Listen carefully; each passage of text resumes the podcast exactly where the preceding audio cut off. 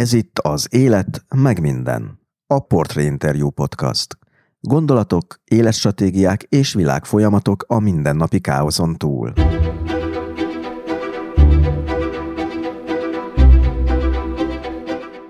Az nem csak a 60-as, 70-es évek Magyarországának sajátossága, hogy emberek elvágyódnak innen.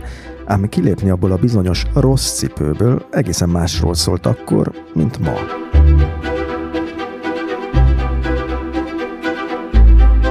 Az, hogy Amerika, az azt jelentette, hogy valami baromi jó. Eh, ú, Amerika.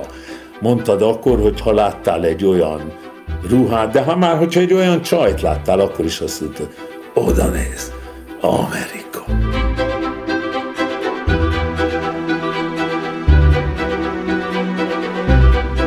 Menni kéne. Fülünkbe cseng Presser Gábor zenéje a Képzelt Reportból, amely mű viszont lehet nem is egy pop fesztiválról szólt, még az eredeti regény szerzője számára sem.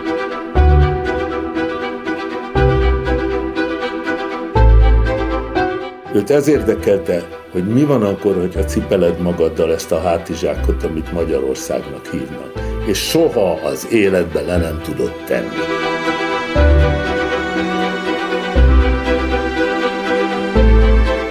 Menni vagy maradni, elvinni, hazahozni, nyerni vagy veszíteni, zenélni, nagyon jól.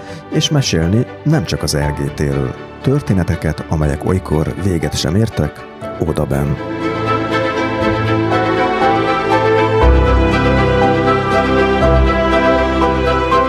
És kellenek idők, hogy ezek lecsengjenek, ezek a hangok. Hogyha nem engedjük föl a, a billentyűt, akkor egy hang nagyon sokáig zeng és ott van vége, amikor már nem halljuk.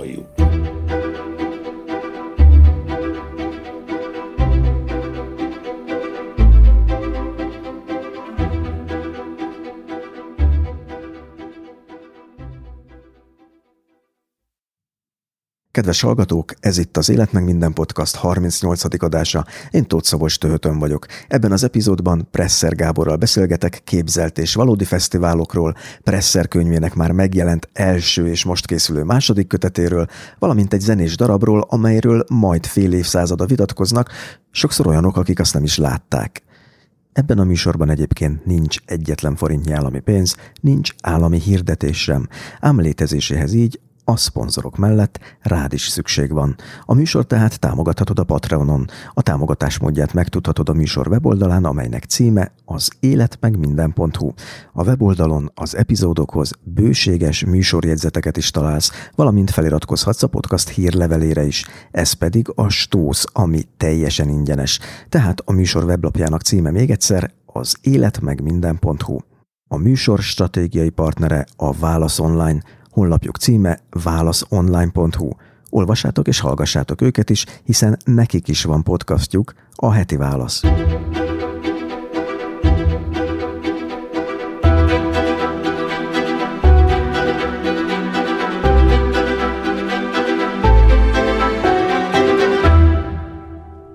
Presser Gábort két-három mondatban bemutatni, itt most elég komikus és méltatlan vállalkozás is lenne, hiszen páratlanul gazdag és sokszínű életműről beszélhetünk, amely ráadásul ma is újabb és újabb dalokkal bővül. Ezért van az is, hogy bár bőséggel lesz szó az LGT-ről, a régi, de a most készülő új művekről is, ebben a beszélgetésben nem az egészre, hanem a részre koncentrálunk. Tulajdonképpen négy híres és nagyon izgalmas fesztiválra. Három igazira és egy képzelt, akkor úgy mondták, popfesztiválra. Tehát képzelt riport egy amerikai popfesztiválról, amelynek zenéjét Presser Gábor, dalszövegeit Adam is Anna írta, és amely mű a magyar premier után pár hónappal, persze csak bizonyos szempontból valósággá vált az LGT tagjai számára Amerikában.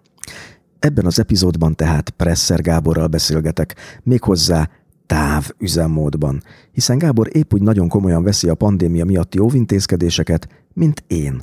Vagyis ezt az interjút úgy rögzítettük, hogy miközben Presser Gábor házának zeneszobájában ült, én a saját kis amatőr otthoni stúdiómból kérdeztem őt. De mindez nem akadályozott minket abban, hogy beszélgessünk külföldre távozó és itthon maradó bandatagokról, a 74-es Ozarki Fesztivál őrületéről, a Kádári Magyarország slamperájáról, a West Side Storyról, emberekről és angyalokról, pénzről és sikerről, az életről, meg mindenről. Kedves Gábor, köszöntöm a műsorban, és megtisztelő, hogy elfogadtam meghívást. Köszönöm szépen, nagyon kedves. Én köszöntök mindenkit, és nem érdemes miattam ilyen köröket futni. Köszönöm a meghívást.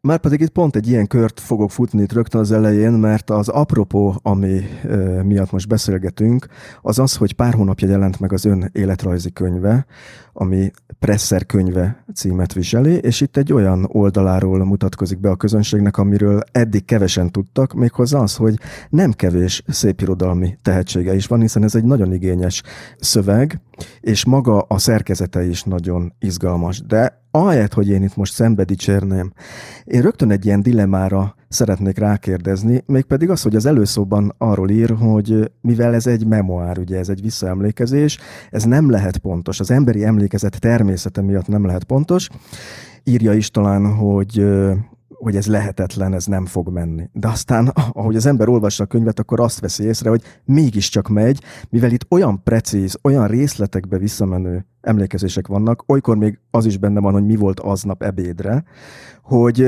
bennem megfogalmazódott legalábbis a kérdés, hogy titokban nem volt-e naplóíró Presser Gábor az elmúlt 50 évben? Nem, nem, soha nem voltam naplóíró. Mindig jegyzeteket írtam dalokhoz, és azokat a jegyzeteket ilyen nagy spirálos füzetekbe tettem el, és volt hogy ha nem volt nálam, ami hát sokszor előfordult, akkor bármilyen papírlapra írtam, és azokat beragasztottam ebbe, hogy ne kelljen másolni, ugye hát nem voltak még másológépek, nem volt internet, ezt mindig el kell mondani azoknak, akik ebben már beleszülettek, vagy annyira megszokták a használatukat, hogy el elfeledkeznek róla, hogy az én történeteimnek egy része annyira régi, hogy felmerül, hogy de hát miért nem hívta föl? Hát azért, mert nem volt mobiltelefon, meg azért, mert a telefonok működése az külön egy tanulmányt vagy könyv, egy kötetet megérne a telefonok működése a szocialista országokban címmel. Úgyhogy eh, a naplót nem, de azokat a, a jegyzeteket, amiket fölírtam dalokhoz, ha éppen tényleg el tudtam olvasni, az, azokról sok minden más is visszajött, úgymond a, a, a, az emlékekbe, és hát ezért ilyen értelemben volt valamennyi segítségem. Aztán amikor, amikor már elvállaltam, hogy én belefogok ebbe a könyvbe, és úgy vállaltam csak el, hogy próbáljunk meg egy kicsit, hogy írok, és akkor visszaolvasgatom, és, és hogyha úgy érzem, hogy ez működhet, akkor belevágok. Ettől a perctől kezdve elkezdtem mindent jegyzetelni, amik írás közben, vagy, vagy bárhol eszembe jutott, és azokat a, a cetliket, vagy a telefonomba írtam, vagy bárhova, azokat már eltettem, mert hát tudtam, hogy most ne, nekem ez lesz a dolgom. És ehhez meg nagyon kellettek. Egyébként ön ilyen raktározó típus? Tehát ezt úgy kell elképzelni, hogy a pince vagy a garázs ez tele van dobozokkal, amelyek a régi dolgokat tartalmazzák? Hát, ö, egyszerűen fogalmazva, igen. Egyrészt szinte semmilyen hangszert nem adtam el, nem tudom, 40 éve, vagy egy-kettőt tényleg, vagy, vagy olyasmit, hogy elcseréltem, de eltettem az összes bakelitemet, amikor tényleg az volt, hogy már most már ki lehet dobni, mert itt vannak a CD-k, és, és valamiért én eltettem ezeket a dolgokat. Tényleg megvannak olyan holmiaim, nem csak hangszerek, hanem mindenféle más holmiaim, amik, amik tehát biztos, hogy egy csomóan nem látnak értelmét, hogy elteszik. Nem tudom, hogy ez miért van. Ez érzelmi kötődés esetleg biztos, a tárgyakhoz? Biztos, igen. De érdekes, hogy a tárgyakon kívül a zene hogyan segíti az emlékezést, és ez onnan jutott eszembe, itt van a könyvében egy részlet, amit hát most lehet, hogy egy kicsit bénán, de föl fogok olvasni, amikor Babos Gyula jazzgitárossal elmentek egy, hát nem mondanám, hogy zuki főzde, de valószínűleg egy olyan helyről van szó, amely mm-hmm. talán kevesek kiváltsága volt akkor Budapesten a 70-es években. És akkor így írt róla, hogy mikor a szakácsné félig kitárta a konyhajtót, és öcsi kitolatott kezében egy kék tepsivel, benne egy kisebb sültlibával, felugrottunk, és állva tapsoltunk. Öcsi bemutatta a libát, Gyuszi felé, kicsit billentett a tepsin, a sercegő zsír arra folyt. Az illat olyan volt, mint egy frissen hangolt, lassú hárfa akkord. És az jutott eszembe, hogy ez segíti az emlékezést, hogy ön zenéhez köti ezeket a képeket? Nem, csak, csak ez jutott eszembe. És ezt az ebédet nem lehet elfelejteni. És hát sok minden, sok minden szempontból senki nem él, aki... Bocsánat. Senki nem él, aki ott volt. És, és egy elképesztő dili volt az az egész nap, ami olyan, mit tudom én, kettő, fél, három felé kezdődött, tehát mi, mi azért egy olyan félig meddig fordított életet éltünk, mint a normális emberek, és ez azt jelentette, hogy éjjel dolgoztak? Hát persze, nappal persze, persze, éjjel dolgoztunk, vagy éjjel hát utaztunk, tehát koncert után már nem mentünk stúdióba, de, de hát néha nagyon hosszú utakra jöttünk, és hát ez, azt azért megint csak úgy érdekes elmondani, hogy hát nem voltak autópályák. Tehát mi számtalan olyan balesetet láttunk, amikor a kivilágítatlan lovaskocsi ugyanott közlekedhettek, mint az autók, és mondjuk egy Budapest-Kecskeméti útvonalon, ahol féle autópálya még nem volt, jöttek a, a szekerekkel az emberek, hozták föl a piacokra az árut éjjel. Ugye ott hajnalban ott kell lenni a nagyvásártelepen. És volt, amelyiknek ingott a hátulján egy ilyen viharlámpa, petróleumlámpa, vagy ehhez és volt, amelyiknek ott volt, de, de már kifogyott a petróleum, és aki elől ült a bakon, az nem is gondolta, hogy az hátul nem világít, és hát rengetegen jöttek világítás nélkül. Tehát ne, nem lehetett olyan gyorsan hazajönni valahonnan, mert nagyon, nagyon veszélyesek voltak az utak. Kivilágítatlan, néha e, eléggé részek bicajosok.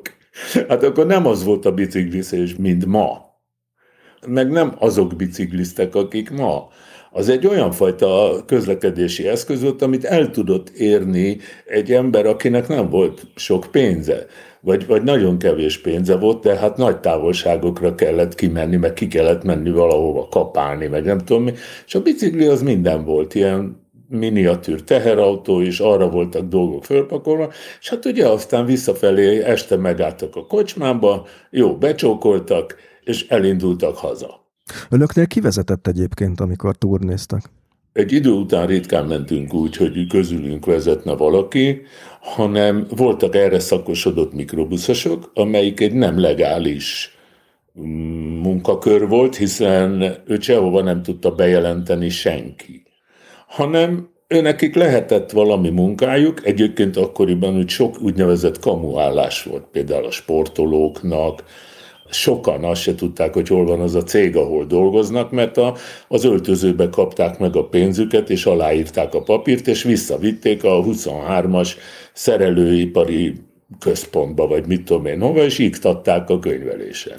Ezt most csak azoknak a hallgatóknak mondom el, akik fiatalabbak, ugye a szocializmusban volt egy ilyen kényszer, hogy muszáj volt a személyében szerepelnie egy állandó foglalkozásnak, mert olyan, hogy alkalmi gépkocsi vezető, vagy akár zenész nem, nem nagyon volt. Előadó művész volt, ugye, de ahhoz Igen. meg kellett el kellett végezni egy tortúrát, hogy valakinek elismerjék az ő szellemi foglalkozását Igen. állásként. Tehát a lényeg az, hogy ez tulajdonképpen egy ilyen kicsit ilyen félvilági állás volt egy, egy bandának sofőrködni. Hát hogyne, hogyne. Most a második könyvben éppen megírtam, hogy egyszer egy ilyen sofőr, valami vitába kerekedett az egyik művésszel, aki nem akárki volt, hanem az egyik leg, legjobb és legelismertebb énekesnő, és a vita odáig fajult, hogy a sofőr azt mondta, hogy jó van, tudod, mi vagy te? egy élő úti költség. És ez egy ilyen legendás mondattá vált, mondjuk, hogyha ott egy, egy vagányabb fiú ül, akkor szájon vágja. Ez így fennmaradt nagyon-nagyon sokáig a, a szakmában, a mi vagy te egy élő úti költség. Mert az egy nagyon-nagyon irigyelt jó bevétel volt. Ez tulajdonképpen ez egy kicsit jellemző volt a rendszerre is, hogy, hogy olykor azok mondták meg a, azt, hogy mi legyen, akik máshol esetleg nyugatabbra ennek a biznisznek a mellékszereplői voltak. Hát, ugye itt minden a feje tetején állt, és barom is lampos volt. Tehát itt, ugye mi csak azt, hogy is mondjam, azt éltük át, hogy, hogy a sorok között kell olvasni, ugye, idézőjel bezárva, tehát, hogy és a, és a rendeletek között kell evickélni. És a kiskapu, ez egy olyan szó volt a kiskapu, ami semmi más nem jelentett, mint a megkerülését a dolgoknak. Tehát ezt a szót csak ebben az értelmében használtuk Magyarországon, és kész. Kiskapu. És ebben a hatalmas lamperájban rengeteg ilyen kiskapu volt, meg valójában azt gondolom, hogy a embere válogatta, tehát azok, akiknek ezeket ellenőrizni kellett, vagy, vagy büntetni tudták, azoknak az egy része elengedte ezeket a dolgokat. Egy másik részük persze rácuppant, és akkor, akkor volt baj, de én azt láttam, hogy ebben a kuplerájban nem az, hogy nem, nem úgy működik, nem is működik, de, de nem úgy működik, ahogy akarják és semmit nem csinálnak. Néha ilyen akciószerűen bedurvult a dolog, és akkor ezt a rendet csináltak meg. Elvitték a közveszélyes munkakerülőket, hát nem volt munkanélküliség, mert valahogyan mindenkit betuszakoltak valamilyen helyzetbe, hogy legyen papírja. De hogy ez tulajdonképpen ez a 60-as évek vége, 70-es évek eleje, előbb az Omegának, aztán az LGT-nek egy ilyen nagyon nagy korszaka volt a külföldi fesztiválokat illetően is.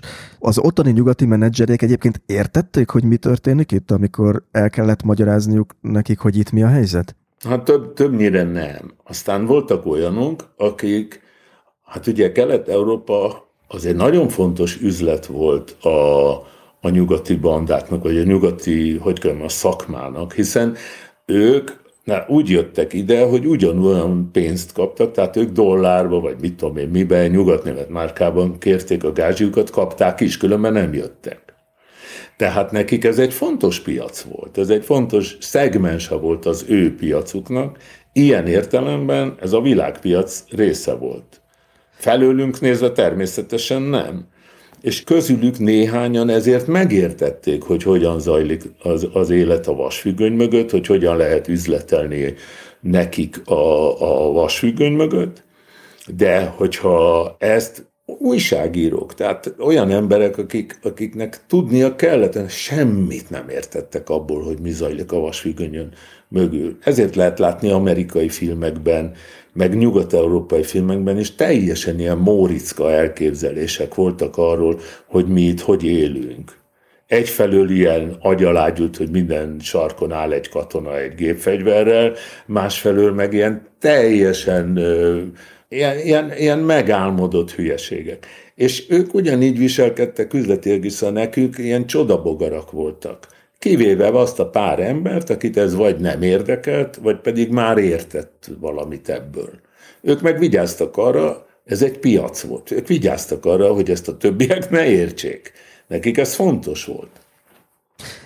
De akkor, ahogy önöket el lehetett adni kint a, a nyugati menedzserek által, az ugye részben a kitűnő zenének volt köszönhető, de másrészt, hogy mindig volt egy ilyen pecsét, hogy ők a vasfugöny mögül a, a a, a banda, és ez rögtön adott egy ilyen egzotikus ö, csengést ennek az egész műveletnek? A pecsétet úgy érti, hogy rajtunk volt egy igen, igen, igen, igen. Hát ö, voltak ilyen bandák, elsősorban az Omega meg mi, akiket ö, megismert valamilyen módon, valamikor, szerencsével, így vagy úgy, a, a nyugati, hogy mondjam, koncertrendező világ, és akkor ők bejelentkeztek értünk egyszer-egyszer. Tehát, hogy mennyire voltunk érdekesek. Tehát én azt gondolom, hogy ugye a mai napig semmilyen magyar rock, pop, nem tudom milyen zenekar, nem ért el valódi nagy, nagy sikereket. Tehát mi is ott buktunk föl a célegyenesbe, ahogy kell, mert ott már sokkal több kell annál, hogy a pecsét mondjuk úgy rajtad van, hogy te hozható vagy, vagy az engedély rajtad van, mint a, az állatorvosi engedély, hogy ezt le lehet vágni, ez, ez egészséges, ez a disznó.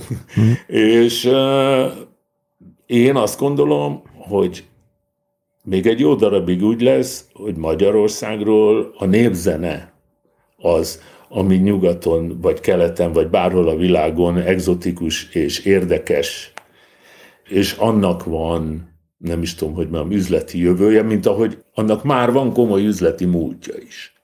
De a rockzenében miért nem volt ez meg, hiszen azért nem akárkik figyeltek fel a 60-as évek végén, 70-es évek elején az Omegára, aztán az LGT-re? Hát mert nem volt mögöttünk semmi.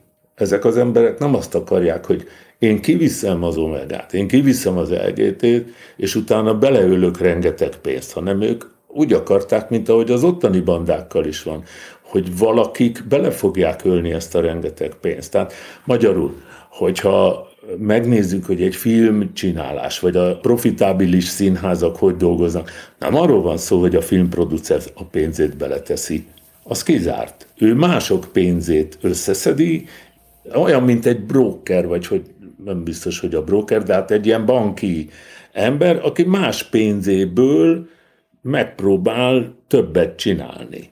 Tehát sikert csinálni. Mögöttünk nem állt semmi. Mögöttünk nem állt publicista, mögöttünk nem állt promóter, nem állt impresszárió, mert azt nem lehet impresszáriónak nevezni, hogy a Vörös Marti téren a negyedik emeleten az Interkoncertben ugyan volt egy név, aki volt az intézője a mi dolgunknak, de nem mi mögöttünk állt, hanem az ő hivatalát képviselte. És így nem fog menni. Ez nem fog menni. Ebbe ugyanúgy befektetni kell, mint hogyha valaki azt mondja, hogy ilyen vagy olyan üzletet akarok csinálni, akkor, akkor befektetni kell, akkor meg kell venni az üzletességet, vagy ki kell bérelni, az is egy befektetés.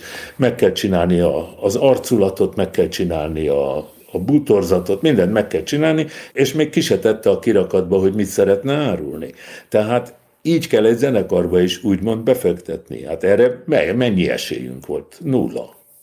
Olyan ebben a világban nem elképzelhető akkor, hogy valaki annyira-annyira zseniális, hogy enélkül is elérje csúcson? Azt gondolom, hogy így a zenei világban ez még előfordulhat egy szólistával, akinek nem, hogy mondjam, 6 8 10 vannak, tehát nem, nem egy, egy zenekar van, hanem azt lehet mondani, hogy gyere ide, megpróbáljuk veled, arra fogunk rájátszani, hogy neked nagyon erős német akcentusod van, arra fogunk rájátszani, hogy milyen jóképű vagy, arra fogunk rájátszani, hogy annyira jóképű vagy, hogy össze fogunk szedni rád egy csomó pénzt, gyere, az elején nem fogunk keresni, te biztos nem, és ö, majd meglátjuk, hogy mi lesz, és akkor lehet ilyen kísérleteket tenni.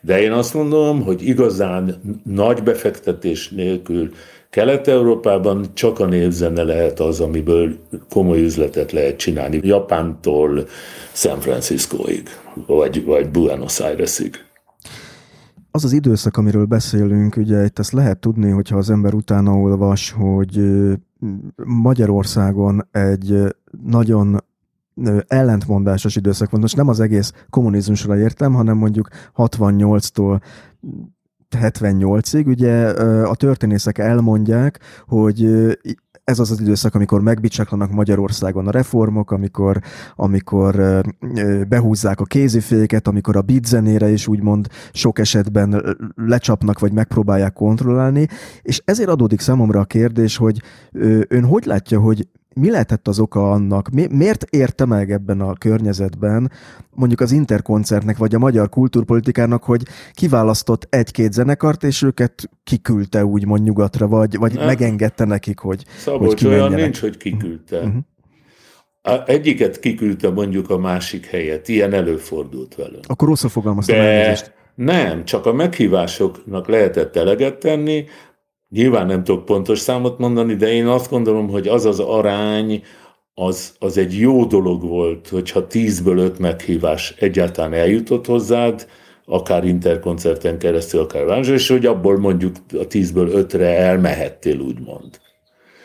Tehát ennek a kettőnek semmi köze nem volt. Pont attól a kuplerájtól, ami volt. Vagy jobb, jobb szó erre, mert talán nem is ilyen csúnya, hogy slamperáj. Ez igazán egy slamperáj volt. Tehát miközben a párt központ, mit tudom én, milyen határozatot hozott valamilyen ügyben, közben mondjuk az interkoncertből kiutazott ez vagy az vagy amaz, és ott leszerződött ilyen vagy olyan produkciókra, pedig azt úgy lehetett volna érteni, hogy a pártközpont ezt most már nem akarja. De miután mindenki úgy fogalmazott, hogy azért valami kiskapuja maradjon, ezért a, a dolgok így működtek. Tehát semmi nem volt tiszta. Nem lehetett jól érteni, mindig volt kibúvó, és ez tök mindegy, hogy 68 és 78 közöttről beszélünk, vagy 78 és 88 közöttről, nyilván azért olyan értelemben történelmileg más, de működésileg, technikailag pontosan ugyanaz volt. És milyen érzés volt ebből a világból, ha csak időlegesen is kikerülni? Most eszembe jut például az, hogy ö, nem biztos, hogy jól mondom az időpontot, 71-ben volt talán Angliában a Lincoln Festival? Ez egy legendás mm. ö, fesztivál volt? Igen, azt hiszem, igen. Nem, hát most talán 72 volt. A, de a lényeg az, hogy ez egy legendás fesztivál volt, hát elég erezdel a hajam típusú beat fesztivál, hogy ez milyen érzés volt egy Budapest 7. kerületében felnőtt fiatalembernek ott egyszerűen átlépni ezt a, ezt a képzelt választóvonalat, ami, vagy nem képzelt, nagyon is valóságos választóvonalat, amit a Vasfüggön jelentett, és belecsöppenni ebbe a világba. Hát nem ez volt az első nyugati útunk, de még nem játszottunk nagy fesztiválon. Tehát Angliát egy picit már ismertük, volt egy hónapos turné Omegával, és volt egy hónapos turné LGT, tehát volt volt már egy valamennyi helyismeretünk. Maga ez a fesztivál, az én emlékeimben úgy van meg, hogy végig az eső. Tehát valójában ez nem egy annyira örömteli fesztivál volt, mint aminek szerették volna, mert hát végig a sárban tapicskoltunk, rossz idő volt, fújt a szél, lehet látni, amik még így megvannak fényképeink, ez az, hogy repül a színpad oldala, veri, mint egy vitorla, ami elszakadt, veri a, a szél mindenfelé, esik rondán az eső, a zenekarok fázva játszanak. Tehát hogy ebből a szempontból azt lehet mondani, hogy egy ilyen, hát hogy duplán megrázó élmény volt, maga az, hogy, hogy, hogy Hells angels tartottak rendet szerencsére a, a backstage-en, tehát a hátsó színpad háta mögötti részeken nem, nagyon gázul néztek ki, lehetett látni, hogy ha a Hells Angels létezésének, vagy megalapításának, nem tudom, ezt hogy kell mondani, filozófiájáról lehet beszélgetni, itt nem volt miről beszélgetni, ezek sutyók voltak, akik verekedni, meg főnökösködni akartak, és, és a közönséget, ha lenéztünk, akkor diderektek. Tehát nem voltak jó bulik. Több tízezer ember a sárban. Sajnos igen.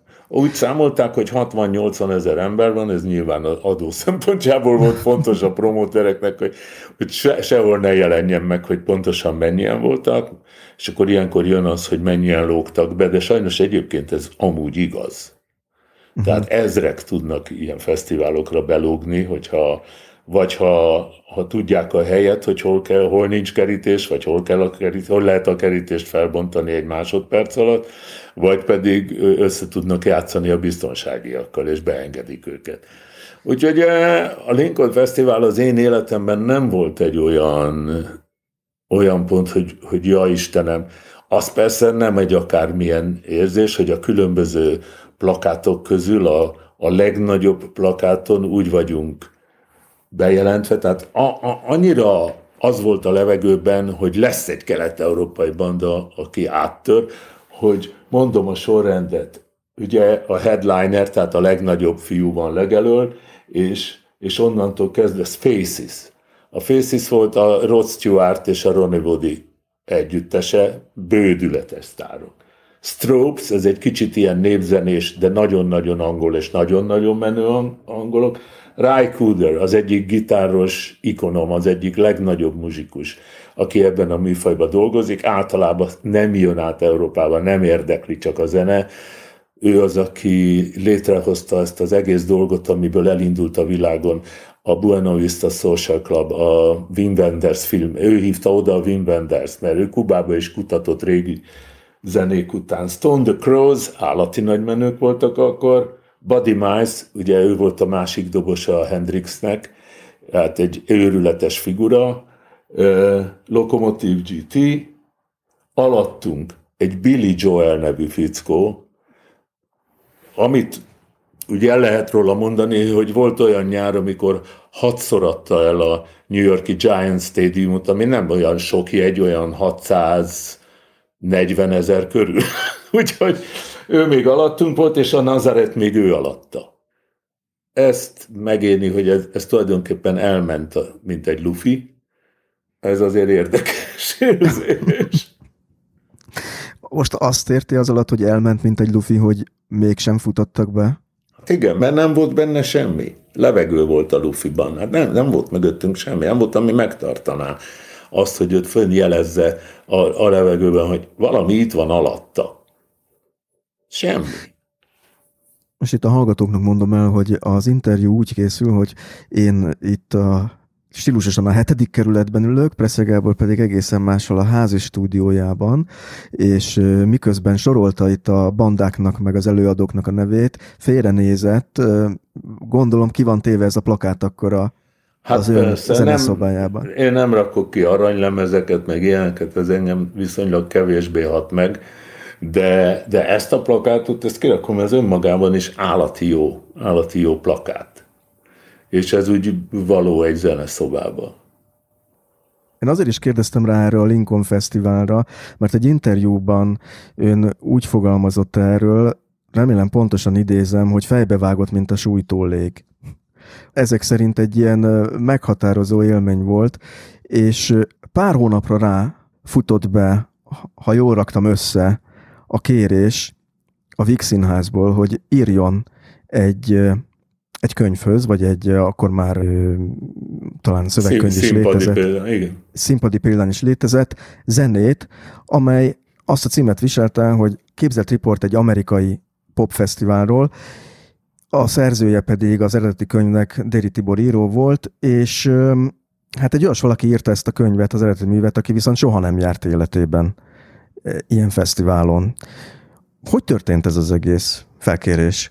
Hát valójában fölhívott telefonon Marton László, akkor ő még kezdő, vagy nem teljesen kezdő fiatal rendező volt a Vigben. Oda hívott a Viggel szemben, volt egy Berlin nevű söröző egy ilyen nagy kerthelységgel.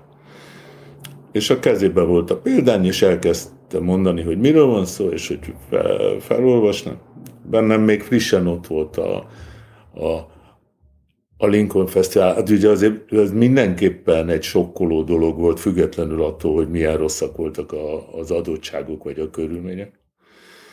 Ezt elkezdtem felolvasni, én meg, én meg ott ültem, és hallgattam, és azt nem mondanám, hogy azt éreztem, hogy ez jó, de azt igen, hogy érdekel. És arra gondoltam, hogy hát jó, akkor megint színház, mert ilyen kis tínédzser koromban mi színházast játszottunk, és azt én nagyon élveztem, az, az úgy volt, hogy a Verebes Pista, akiből persze színházi ember és színházi rendező lett, volt a rendező, hogy pontosan hogyan indította el ezt a dolgot, azt nem, nem tudom, nem emlékszem, 15 évesek voltunk szerintem. Nagy részt a Madács gimnázista barátaiból állt a csapat, és a Madás színházzal szemben egy emeleti egykori táncteremben ott próbáltunk, és ott voltak a bemutatóink is, és, és én lettem a színházi zeneszerzőjük vagy zongoristájuk. És hát nagyon-nagyon oda volt az ilyenfajta munkáért. Hát egy olyan, egy olyan gyerek lelkesedésével, naivitásával, és hát ha nem hangzik túl patetikusnak, akkor egy gyereknek a tiszta, tiszta lelkével. hát még nem tudtam, hogy milyen egy színház. és, és nagyon, nagyon szerettem csinálni. És akkor a Marton, amikor ezt olvast, egy följött bennem, hogy na jó, akkor megint színház. És tulajdonképpen a lehetőség lenyűgözött, ugye a darab nem, hát azt az több helyen, és mindenki tudja, hogy elsőre nemet mondtam meg. Marton mondott egy úgynevezett kulcsmondatot, amikor mondtam, hogy ez így nem jó, meg úgy nem jó. Persze egyáltalán nem értettem, hogy Déri mi érdekli ebből. Azt hittem, hogy őt ez a fesztivál érdekli, de hát rohadtul nem. És akkor a Marton mondott egy kulcsmondatot, azt mondta, de hát akkor dolgozzunk rajta. És engem ezzel nagyon meg lehetett fogni, hogy elkezdünk egy példányon, egy színpadi művön elkezdünk dolgozni, hát ez nekem azért nagyon, nagyon imponált, ez nekem nagyon tetszett, ez engem nagyon megmozgatott. Beszéltem a többiekkel, és hát ugye Adam és Ancsar élből benne lett volna, vagy bekerült, és ami a legfontosabb volt, a Laux Józsi azt mondta, hogy picikém, ezt meg kell csináld. És a Barta meg azt mondta, hogy én csinálom veled. És akkor jött a, a hideg zuhany, hogy a Karesz azt mondta, hogy én nem fogok abba a színházba játszani, ahonnan a féltestvér bátyámat, a Latinovics Zoltánt kirúgták. Ő volt a Frenreis, aki igen, igen. Mondta, igen. Tehát ugye a Frenreis Karesz azt mondta, hogy ő nem fog abban a színházban játszani, ahonnan a féltestvérét kirúgták. Hú, akkor ez egy érdekes szituáció volt, még azt nem tudtuk, hogy mi van akkor, ha nem játszunk. Megírom a zenét, és nem játszunk. De Lax azt mondta, hogy ha erről szólt a felkérés, akkor bizony játszanunk kell, mert belépünk egy másik, belépünk egy másik dologba. És ő ezeket nagyon-nagyon meg tudta mondani, és nagyon-nagyon jól el tudta mondani. Tehát ő hihetetlenül szabatosan és két mondatban, persze sokszor a piszkálódást is ide véve, ő nagyon meg tudta mondani, hogy mire gondol.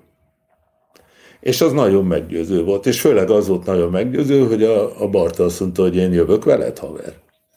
És akkor később a zenekarból távozó Fránreis Károly helyére érkezett Somló. A Somló, igen. Igen, és akkor alakult ki a Somló, Presser, Laux, Barta klasszikus felállás, ugye? És ez volt egészen 74-ig, amikor is a Barta Tamás külföldön maradt, Igen. és aztán 76-ban történt az, hogy a Laux ö, lépett le, le. disszidált. Igen. Igen. Csak így gondoltam, hogy összeszedem azoknak a hallgatóknak, akiknek az évszámok nincsenek a fejében. Viszont többször is fogalmazott itt úgy, hogy a, hogy a Laux ezt mondta, a Laux azt mondta, és akkor ez így volt, hogy neki ekkora tekintélye volt ön előtt, hogy ha valamit ő mondott, akkor az úgy volt. Hát ez volt a tapasztalat.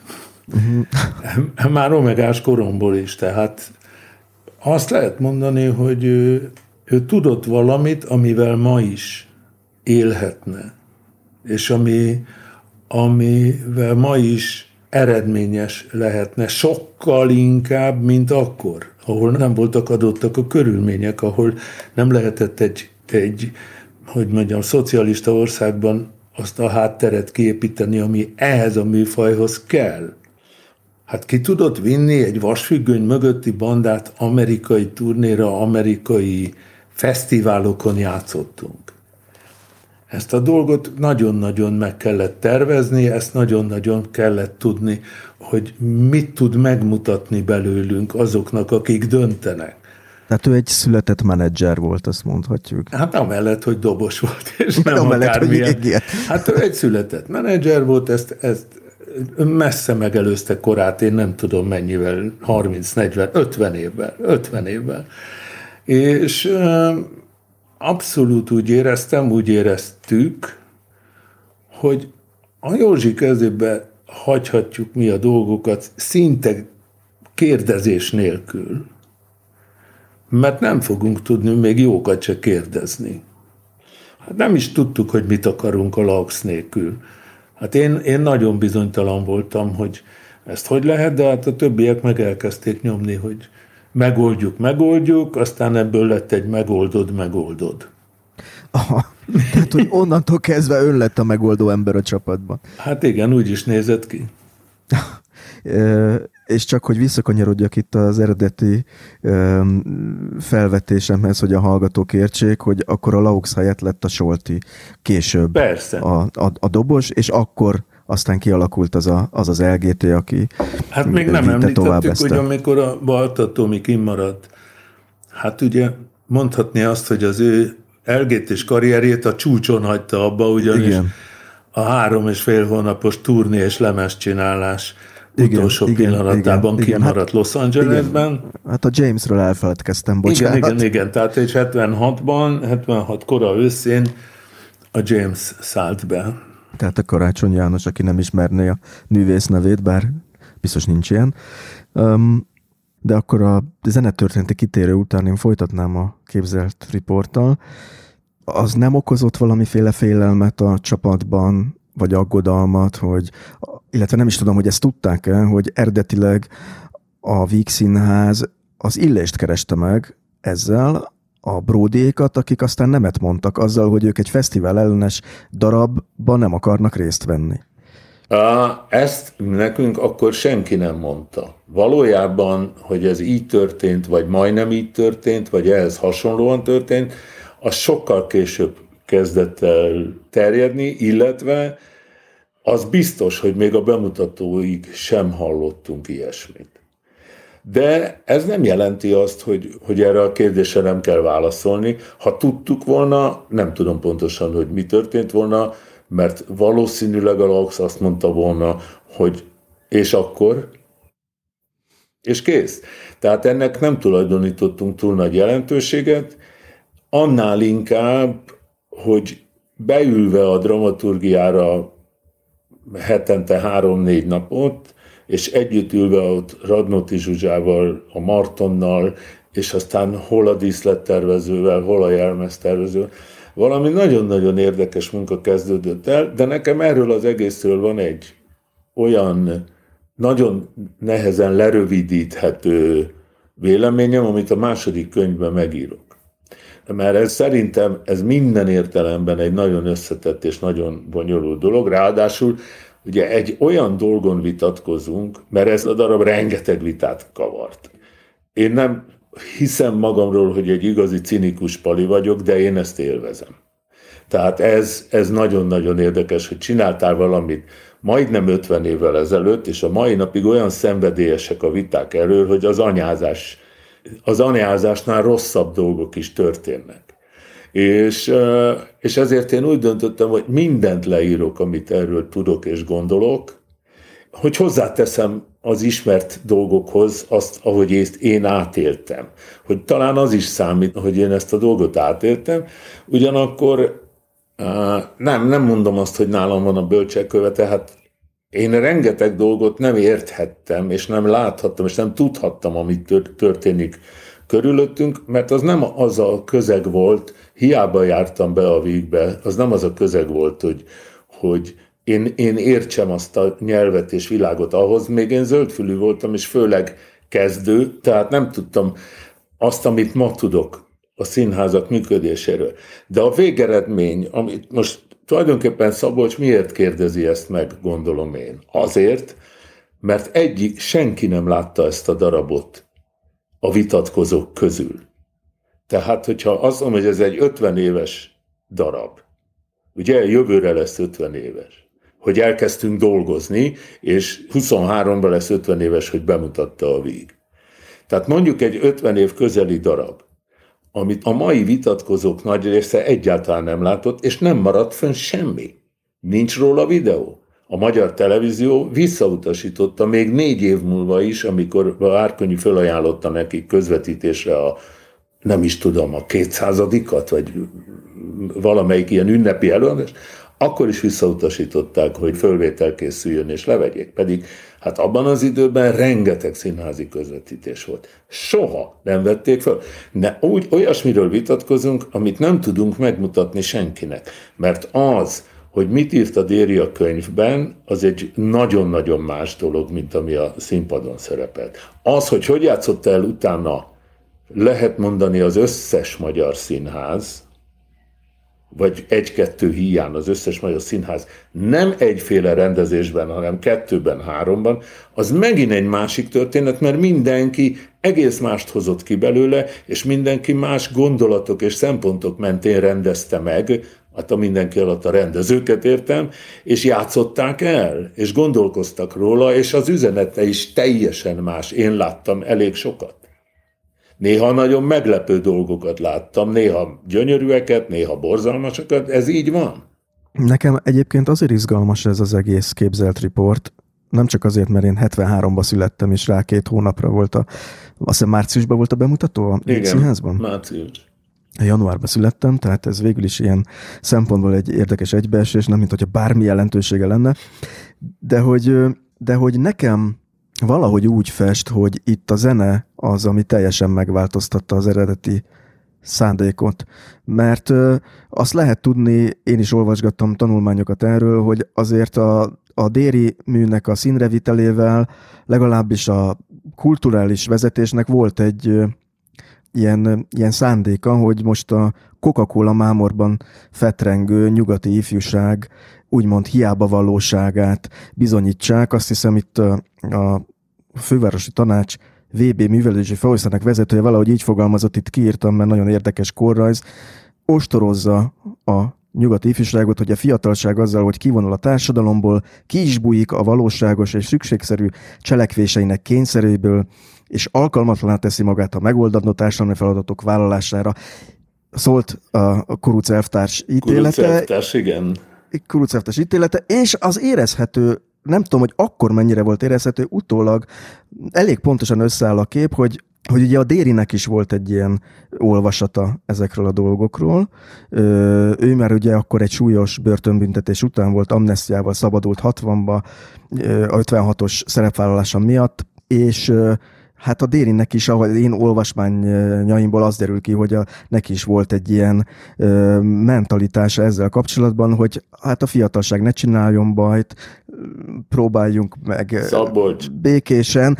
Csak azt akarom ezzel mondani, hogy nekem az egy nagyon érdekes metamorfózis, hogy az eredeti szándékból nem az lett a színpadon a zene miatt. De, ne, de itt, itt egész, egész, egészen máshol vannak szerintem a kutya elásva az, hogy Kurucelvtárs mit írt, én is elkezdtem most nagyon idézőjelben kutatni. Én nem tudom, hogy kell kutatni, de mindenféléknek utána mentem. És tulajdonképpen ugye két alapvető dolog van, amiért az erdőben körözünk mindannyian. Az egyik az, hogy tényleg nem látták a darabot rengetegen azok, akik foglalkoznak vele most. Ez nem jelent semmit, mert nem éltünk és mégis történészek foglalkoznak a múlt század elejével, vagy éppenséggel a, a római birodalommal. Ez nyilvánvalóan teljesen érthető és elfogadható.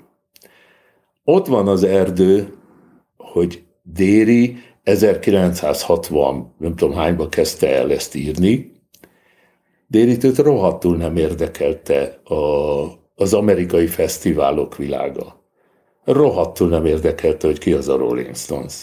Dérit egy érdekelte, és én, én ezt meg is éltem a Dérivel való beszélgetés alatt. Őt egy dolog érdekelte. Mi van azokkal, akik elmentek ebből az országból 56-ban, vagy azokkal, akik megmenekültek 45-ben, tehát hogy elmentek innen 45-ben. Hogy él Magyarországon kívül nem tudom megmondani pontosan, hogy, hogy akkor úgy becsültük, hogy, hogy kettőnél több millió magyar él. Vagy az elcsatolt területeken, vagy Amerikában, meg Nyugat-Európában, és bárhol.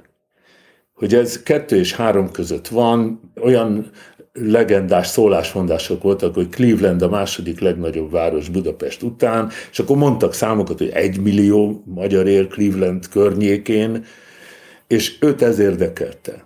Őt ez érdekelte, hogy mi van akkor, hogy a cipeled magaddal ezt a hátizsákot, amit Magyarországnak hívnak, és soha az életbe le nem tudott tenni. Ezt viszed addig, ameddig ész. Hát ha gondolkozunk azon, hogy a déli életműben milyen kérdések merülnek föl, és mikor érdekli Dérit az, hogy mit mond Manuel, az egyik szereplő arról, hogy ő mennyire volt nem tudom én, betépve akkor, amikor beleszeretett egy... Ki a francot érdekel? Őt ez rohadtul nem érdekelte. Neki kellett egy olyan környezet, amiben el tudta mondani, hogy ő mire gondol. Én erről írok egy szerintem hosszú fejezetet ebben a bizonyos második, vagy most készülő könyvben, mert én is elolvastam azt, amit Szabolcs idézett, és ott kezdődik, hogy erről meg egy másik beszélgetést lehetne csinálni, hogy mit tekintsünk dokumentumnak.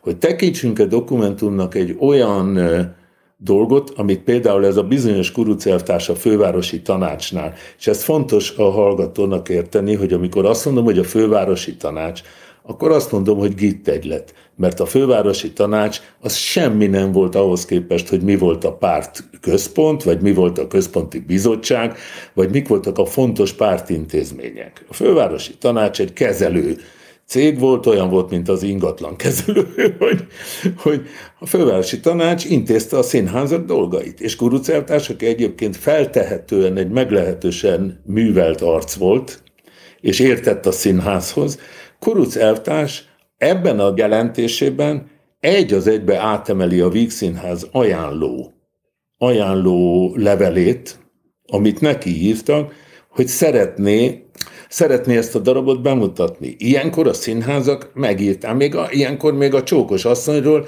meg a, meg a, a Csárdás királynől is azt írták az ilyenfajta levelekben, hogy haladó gondolkodású, rendkívül kritikusan veszi a mai drámai irodalom, mai nyugati drámai irodalom kinövéseit és csökevényeit, és a nyavaja tudja mindenféle ilyen baromságokat, mert ugye vonalasítani kellett a következő évi tervet.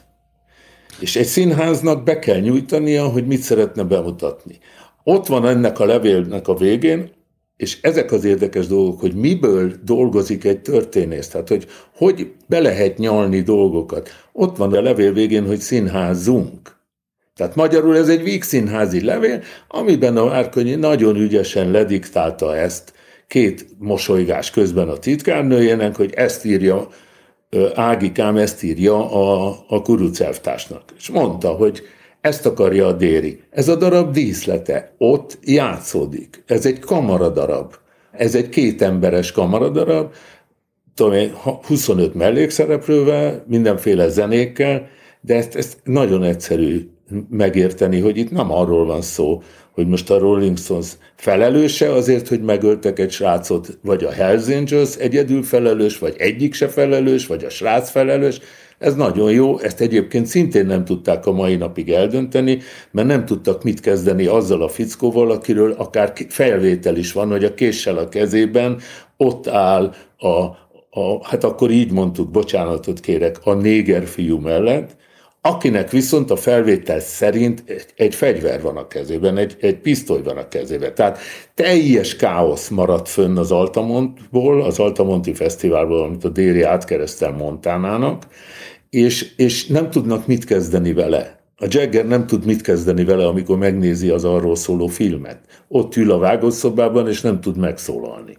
Igen, pontosan ezt uh, itt két mondatban szeretném csak rendbe tenni, hogy azok a hallgatók, akik uh, nincsenek benne uh, ennek a történetében, hogy itt ugye arról van szó, hogy 69-ben volt ez az Altamont nevű ingyenes rockfesztivál, ahol több százezer ember vett részt, amin több százezer ember vett részt, és hát ugye a szervezésnek az egyik talán gyerekbetegsége volt, hogy nem tudták még ezt kezelni, nem tudom, de lényeg az, hogy az ön által is említett, és később az angliai rockfesztiválon is feltűnő Hells Angels motoros banda tagjait bízták meg azzal, hogy a rendet fenntartsák. És itt történt az az eset, hogy ugye a színpadot ostromló, olykor-olykor ugye más tudatállapotban is lévő emberekkel elég sok összetűzés volt, és az egyik ilyen során a, az ön által is említett fekete fiúnál hát egy pisztolyt láttak, amivel egyesek szerint a Jaggert vette célba, és ezt a srácot ezért az egyik motoros leszúrta.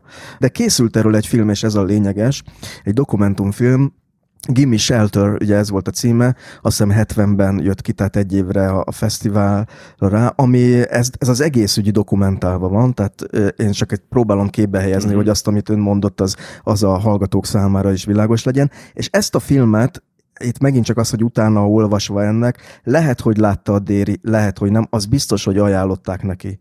Nem látta, nem mhm. látta, mert, mert mondta nekem, hogy, mi, hogy milyenek alapján írt. Mhm. A Déri, most gondoljunk bele, hogy a Déri Tibort érdekli egy ilyen téma, ami rég lerágott dolog volt az egész világ sajtóban. Hát ez egy mindenféle értelemben egy nagyon fontos jelenet volt ahhoz, hogy, vagy jelenet sor volt ahhoz, hogy a világ sajtónak ez egy hálás téma legyen. Ezt szétcincálták apró darabokra. Egy film készült belőle, aminek a Gimme Shelter az egy Rolling Stones dalnak a címe egyébként. És ezt fogja a Déri Tibor elkezdeni megírni. Akkor 77 éves már 230 újságíró PP, PP rákcsálta az egészet. Hát ezt ennyit szerintem biztos, hogy, hogy érteni kéne. Az, hogy a fesztiválról érdemes szót ejteni, és én is próbálom megírni ebben a, ebben a fejezetben, az, hogy ez egy olyan dolog volt, ami nem fordult elő se addig, se azután a rock történelemben, hiszen akik ezt a fesztivált csináltak, ő, ők túl voltak a Woodstockon ők tudták, hogy, hogy, kell egy, hogy mik a veszélyek, hogy hogy kell egy ilyen bulit megrendezni. Ők tudták, hogy egy 95 cm magas színpad, ami nincs védve, és a Hells Angels, hát ugye az totál életveszély, és a Hells Angels a zenészeket is lepofozta. Nem csak a, a nézők okoztak problémát a Hells Angelsnek, hanem elvertek zenészeket is. Hát a Jefferson Airplane egyik emberét úgy verték meg, hogy kórház volt utána. Akik felléptek ott, tehát nem az volt, hogy egyébként egy világhírű zenészről beszélünk, akit a sutyóknak ismerni kellett volna, hanem fellépő volt és bucira verték. Tehát ez egy nagyon-nagyon összetett dolog, de én kitartok amellett, és mondom, nagyon szívesen veszem, hogy mások mást gondolnak erről. Én kitartok amellett, hogy ennek a darabnak nem ez a témája. Ennek az a témája, hogy két magyar, akik kimentek ebből az országból, és elvitték magukkal, és lehet a darabban végig kísérni, hogy, hogy nem tudnak és nem akarnak szabadulni tőle, ők meghalnak egy ilyen helyen, és ez a Dérinek egy tökéletes helyszín és egy tökéletes díszlet volt ahhoz, hogy elmondja azt a drámát, amit kurvára nem akartak még akkor hallani az acélelvtársék. De azt most hagyj játszom az ördög ügyvédjét egy kicsit, azt elfogadja, hogy igazából a hatalomnak lehetett egy ilyen olvasata, hogy most itt a Déri, akkor ebben a könyvben voltak éppen azt mondja, hogy magyarok nem menjetek sehová, mert úgyis hurcoljátok magatokkal ezt, nem fogtok tudni beilleszkedni. Lehet, Tehát lehet, ez a, ez a, ez a, ez a... hogy ez lehetett ilyen olvasat, mert, mert egyébként ugye már eddig is találkoztam nagyon sokféle olvasattal. Ez egy nagyon érdekes dolog. Ott kezdődik, hogy maga a déri kisregény egy zagyvaság. Hát maga a déri kisregényen azt lehet látni, ő később azt írja a részpálnak, az irodalomtörténész, tudós, ír, minden ugye csodálatos nagy ember volt, arra azt írja a részpálnak, hogy életem legbolondabb műve. Hát ez tulajdonképpen eufemizál ebben a dologban, mert, mert ez egy agymenés, amit a Déri ebben összeír, ez egyfajta ilyen modernistának, az részéről modernistának számító nem tudom. Tényleg olyan a regény, olyan dolgokat hord össze benne, víziókat, történelmet, liturgiai idézeteket, nem tudom, mint, mint hogyha be lett volna tépve, amikor ezt leírta. Tehát tulajdonképpen azt lehet mondani, hogy idézetekkel és mások által megírt cikk részletekkel egészíti ki a saját történetét, azt, ami őt érdekli. És ez pedig az, hogy, hogy két magyar kiszabadul innen. Mi lesz veletek? Mi lesz az összes többivel? És erről nem volt jó hallani a, a pártközpontban. Ezek ugye, ennek megvoltak a maga, maga ilyen hamisított kifejezései, hogy nyugatra tévedt. Megtévedt fiatalok. Ezek voltak a hivatalos mondások. Tehát ennek, ennek én szerintem lehet, hogy utólag örültek, és azt mondták, tudjuk használni. Nem? Ha, ha valaki eléggé ravasz, akkor mindent tud használni. Igen, ezt abszolút elfogadom, amit, amit mond ezzel kapcsolatban. Nekem mégis ugye izgalmas abból a szempontból is, hogy ezért a Dérinek a művében is megjelenik az, hogy nem tud mit kezdeni ezzel a hippi mozgalommal, még akkor se, hogyha nem arról szól a könyv, azért a díszlet ott van. És nekem ez azért nagyon izgalmas, mert ugye itt már két okból. Az egyik ok, hogy kb. hat évvel vagyunk azután, hogy Magyarországon is megjelent a keruaknak az úton. És ugye csak egy idézetet, egy mondatot felolvasok ebből, amikor az, hogy, hogy hésrácok mentek valahova, vagy csak úgy sehova. És hát az látható, hogy a Dérit azt rohadtul idegesíti, hogy ez a, mi az, hogy sehova. És ön pedig a könyvében, most az első részről beszélek, azt nem tudom, hogy mit ír, mi lesz majd a másodikban erről, ő azt mondja, hogy amikor a Martonnal beszélget ebben a kocsmában, és azt mérlegeli éppen magában, hogy most mit kezdjen ezzel a darabbal, akkor megszólal önben a menni kéne, hogy már ott van a fejében. És nekem itt van benne egy nagyon érdekes dolog, hogy, hogy miközben a darabnak a hatalom általi értelmezése az, hogy maradjon mindenki a seggén, jön Presser Gábor, és amikor erről a könyvről beszélnek, akkor az ő fejében egészen más zene szólal meg erről.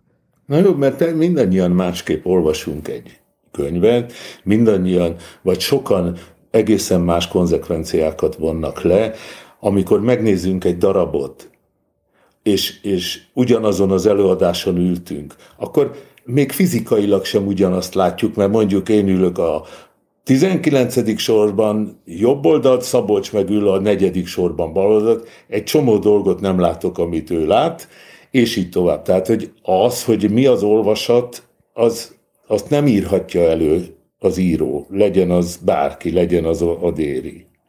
És uh, abszolút értem, hogy a, a hatalom megpróbálta magának kihozni ebből a dologból, amit ki tudott hozni.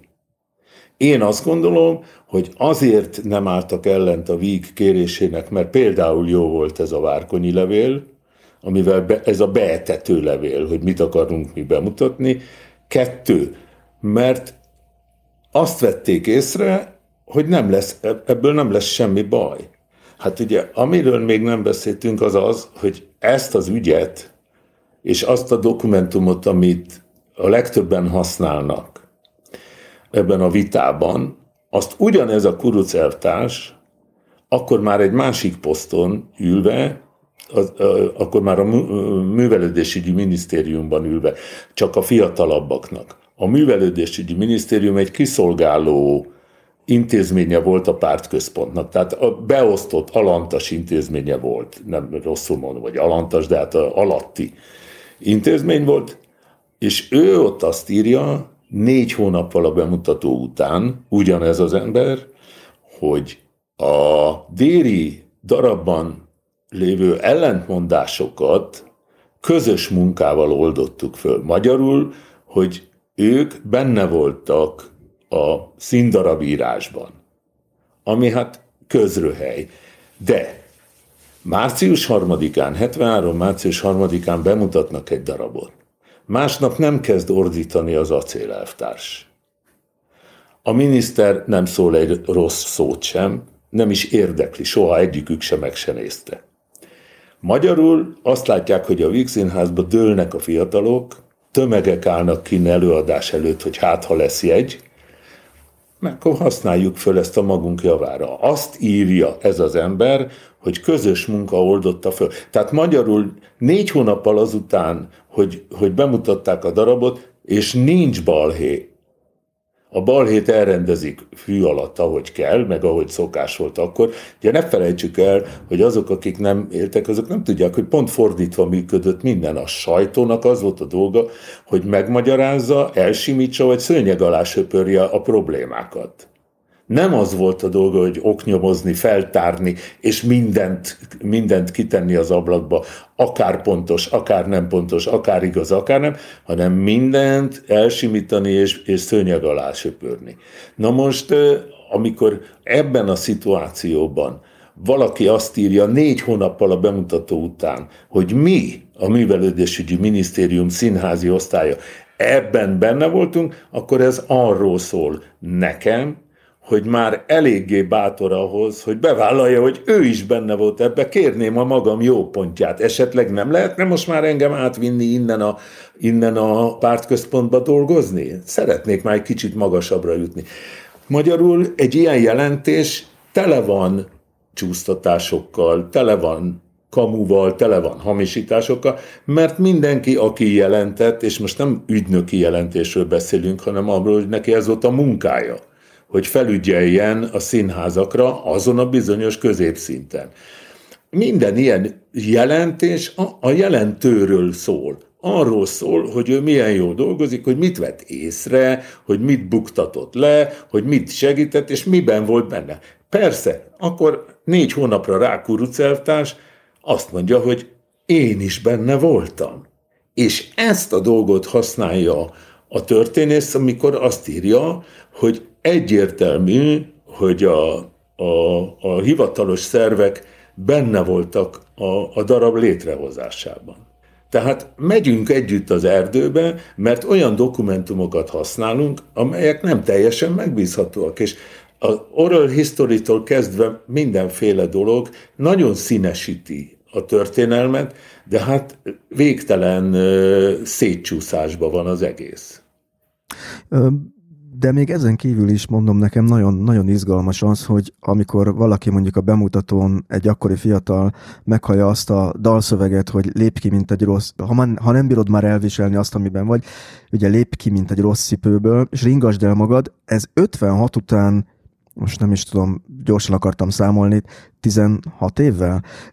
Azért ez egy alapvetően egy másik üzenet, Igen. mint amit hát valószínűleg ez... a pártközpontban szerettek volna hallani. Igen, de ez egy baromi jó szöveg, és annyira jó szöveg, hogy, hogy, a, hogy a pártközpont lehet, hogy elgondolkozott, de nem tudott igazándiból belekötni. Tehát magyarul egy Várkonyi Zoltánnal az élén egy Víg Színház átvitte ezt az akadályt. Az LGT megcsinálta a Ringasd elmagadott, és ugye Somló Tamás énekelte, hát kevés olyat lehet hallani, ahogy az 73-ban el van énekelve egy Rozzan stúdióban, és azonnal reagált rá a hatalom, megjelent a, most nem tudom, kelet-magyarországi valamelyik ö, újságban, ugye mindegyik a párté volt, ugye, megjelent, hogy a Ringasd elmagad című dal, a darabból kiragadva nyílt felhívás a kábítószer élvezetére.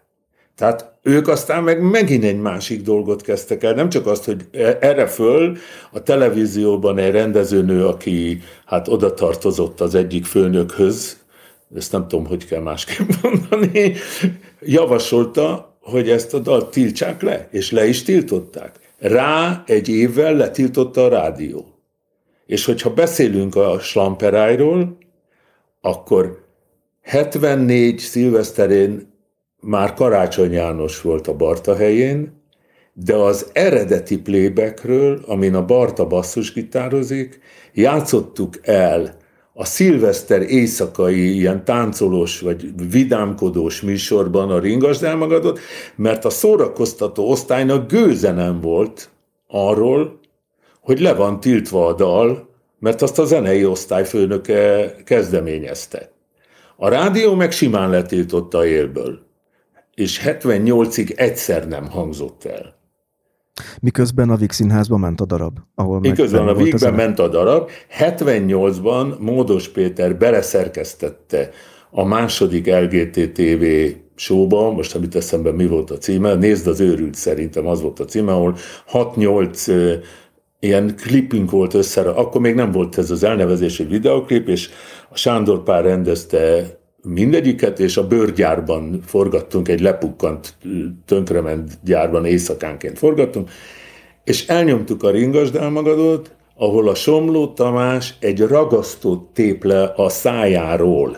Tehát megszólalok, kinyitom a szám, és óriási botrány után a televízió jobbnak látta, hogyha elkerülik a botrányt, és adásba tették, nem vették ki a műsorból. Tehát ki érti ezt, ezt a kuplerájt, amiben éltünk? Tehát azért mondom, a képzelt riport ügy is a slamperáj része volt. A főosztályvezető elküldi a várkonyi levelet, mint a sajátját, ugyanaz a főosztályvezető kiderül, hogy ő benne volt ebben a dologban, mert siker van. De szerintem ez egy totál, totál gyönyörű szép kép arról a világról, vagy azokról az évekről. Ez egy olyan, mint egy boskép, vagy egy Bruegel kép, hogy minden ott van. Egyébként ez a vita, ha jól emlékszem, 2007-ben erősödött fel, amikor ugye a Sziget Fesztiválon ismét bemutatták, a, felújították ezt a, ezt a darabot, és akkor egy elég éles sajtó polémia kezdődött erről. Nagyon, hogy mondjam, olykor határozott állásfoglalások, most nem fogom idézni itt. Önnek ez fájt, amikor ezt olvasta? felháborított, de nem az, hogy valaki azt írja, ahhoz, ahhoz hozzá kell szokjunk, azt meg kell tanulni, és azt el kell fogadni, hogy ha te ki akarsz állni, és ott állsz a fényben, akkor az nem mindenkinek fog tetszeni. Ha te csinálsz dolgokat a nyilvánosságnak, azt nem mindenki fogja szeretni.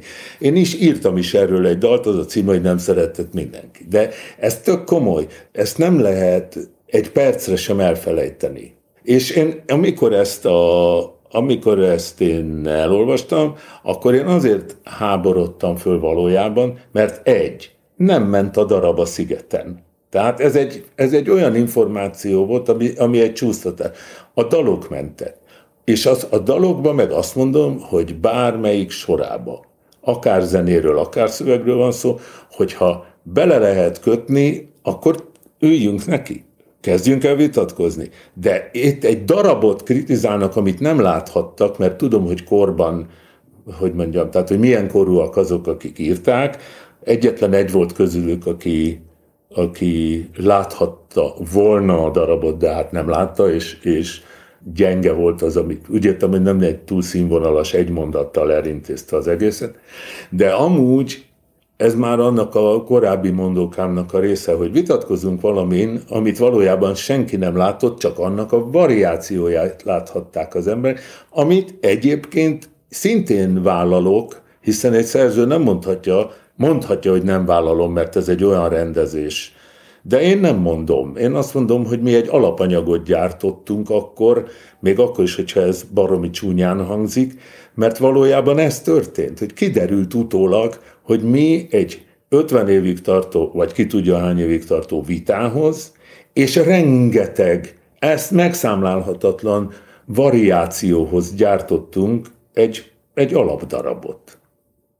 De azt el tudja fogadni, ha azt mondom, hogy ez a darab igazából a sikerét nem a Déri Műnek köszönhette, hanem a zenének, ami egy egészen más hát, olvasatot adott neki? Ezt persze, ezt nagyon jó elfogadni, meg, meg, meg nem is annyira nehéz.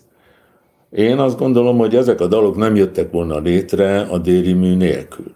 Lehet, hogy egy-kettő, ezeket nagyon nehéz lenne bebizonyítani, meg sok értelme nincs is. Én azt gondolom, hogy a Déri Mű a maga agylágyulásaival együtt meg a maga félreérthetőségével, meg a, meg a végleges félremagyarázással együtt is egy inspiráló dolog volt. Egy inspiráló dolog volt beleértve a Víg Színház belsejét, azt a, a Víg Színházi milliót, meg azt az álmodozást arról, hogy milyen lesz egy színdarab, ez mind, mind, mind egy nagyon-nagyon erősen inspiráló dolog volt. És igen, hát ezek a dolgok külön is léteznek és élnek, és hát persze ez, ez egy szerzőnek tök jó. Ugye a hallgatóknak jegyzem meg, hogy 24 éves volt, azt hiszem, amikor fölkérte erre igen, igen. a rendező. Hát, a, szóval... Akkor múltam el 24 éves. A Déri egyébként mit szólt a zenéhez? Hát semmit. Hát ő azt mondta nekem, nagyon gyorsan becsókoltunk, mert késő este értem oda baromi hidegbe, meg kellett neki mutatni a zenét, amit valójában nem kellett volna, mert szerintem nem érdekelte. Tehát ő azt mondta nekem a második pálinka után, tudod, én nem hallom a zenét. Tehát ő azt akarta ezzel mondani, hogy nem csak nem érti, de nem is érdekli valójában. Mint ahogy átbeszélgettük azt a, hát éjjel fél egyig voltam ott, tehát átbeszélgettük mondhatni úgy, hogy az éjszakát, vagy a, vagy a késő estét, és mentek a dalok, és egyre kevésbé figyelt, és egyre többet beszélgettünk közben.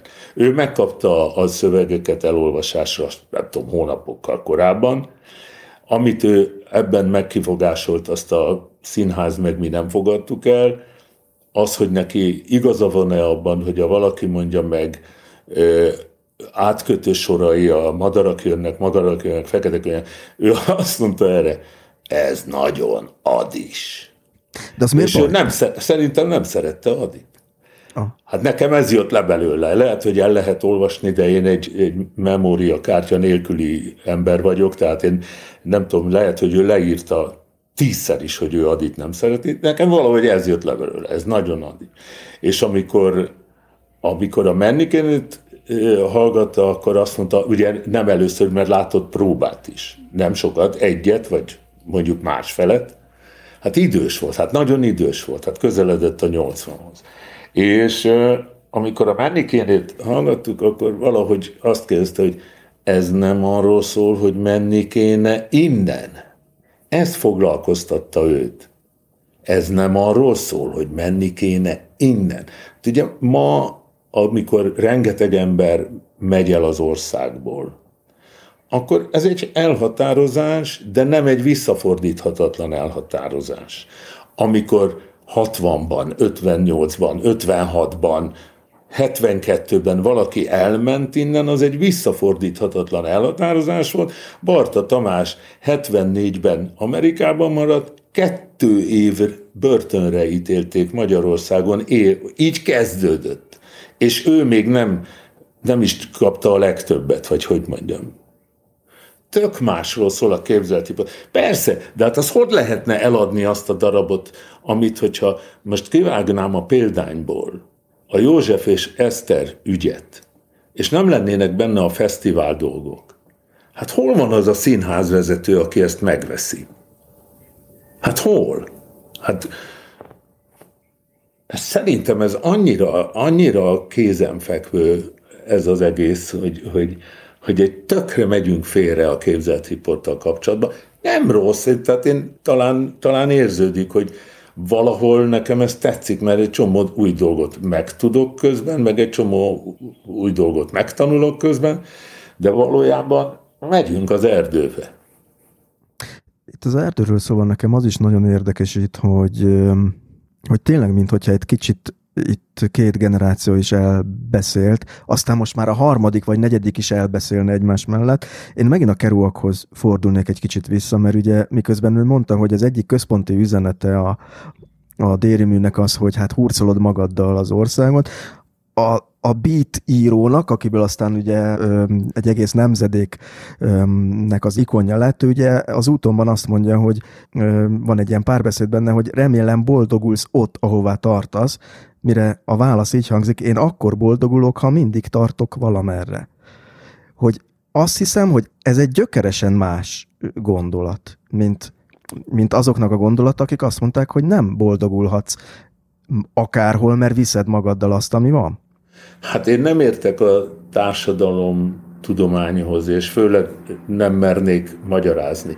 De valahogy azt érzem, hogy, hogy a, a hippi mozgalom ami hát nyilván valaki ezt jól összerakta ezt a, ezt a két szót, tehát hogy ez, ezt lehet mozgalomnak hívni, de valójában inkább azt mondanám, hogy volt egy vietnámi háború ellenes mozgalom, volt egy besorozás elleni mozgalom, és volt valami, ami az amerikai társadalom elleni mozgalom volt, hogy azt mondták a fiatalok, hogy elegünk van a vén hülyékből, elegünk van, hogy minden hatalom a kezünkbe van, elegünk van, hogy az életünkkel játszanak és elzavarnak minket megdögleni Vietnámba, és sok mindenből elegünk van, Eközben az amerikai társadalomnak az a magas rétege, meg a középpolgár azt mondta, hogy elegen van a fiatalokból. Elegen van, hogy hogy néznek ki, elegen van, hogy mit hallgatnak, elegen van, hogy mit szívnak, elegen van, hogy mit mondanak, és ugye mindenki valójában abban a társadalmi helyzetben, ahol megmondhatták, hogy kinek miből van elege, mert egy demokráciában ezt megmondhatod büntetés nélkül. Kialakult valami, amit elneveztek hippi mozgalomnak, de ezt tudomásul kell venni, hogy a hippi mozgalom élt most itt nem merem mondani, hogy 5 vagy 6 vagy 7 évet, mert megvannak ennek a szakértői, és ez nyilván ez is le van pontosan írva. Tehát átalakult, mint ahogy a 68-as mozgalomban élen járó emberek lettek komoly, vagy politikus, vagy üzletember, vagy fene tudja micsoda, véletlenül még művész is lett közülük, de tulajdonképpen ugye elmúlt, elmúltak ezek a dolgok. És Amiről én még írok ebben a könyvben, az az, hogy megemlítik a képzettriporttal kapcsolatban is a kivonulást, a társadalomból való kivonulást. És hogy ez mennyire, mennyire nem jött be, mert hogy a hippik azzal, hogy kivonultak a társadalomból, nem tettek semmit a társadalom rossz vagy torz dolgai ellen. Na de hát mindannyian egyfajta kivonulásra vágyunk, mert valahogy én azt érzem, hogy, hogy az, hogy a fiatalok kivonuljanak, azt valójában jó néven vette az establishment, hogy elkerültek szem elől. Menjenek a franza, menjenek Woodstockba, éljenek ott együtt, menjenek a kommunákba, csak ne legyenek itt. És ne tulajdonképpen ez együtt, ez együtt a dolgot megoldották, hogy ne érjen semmit.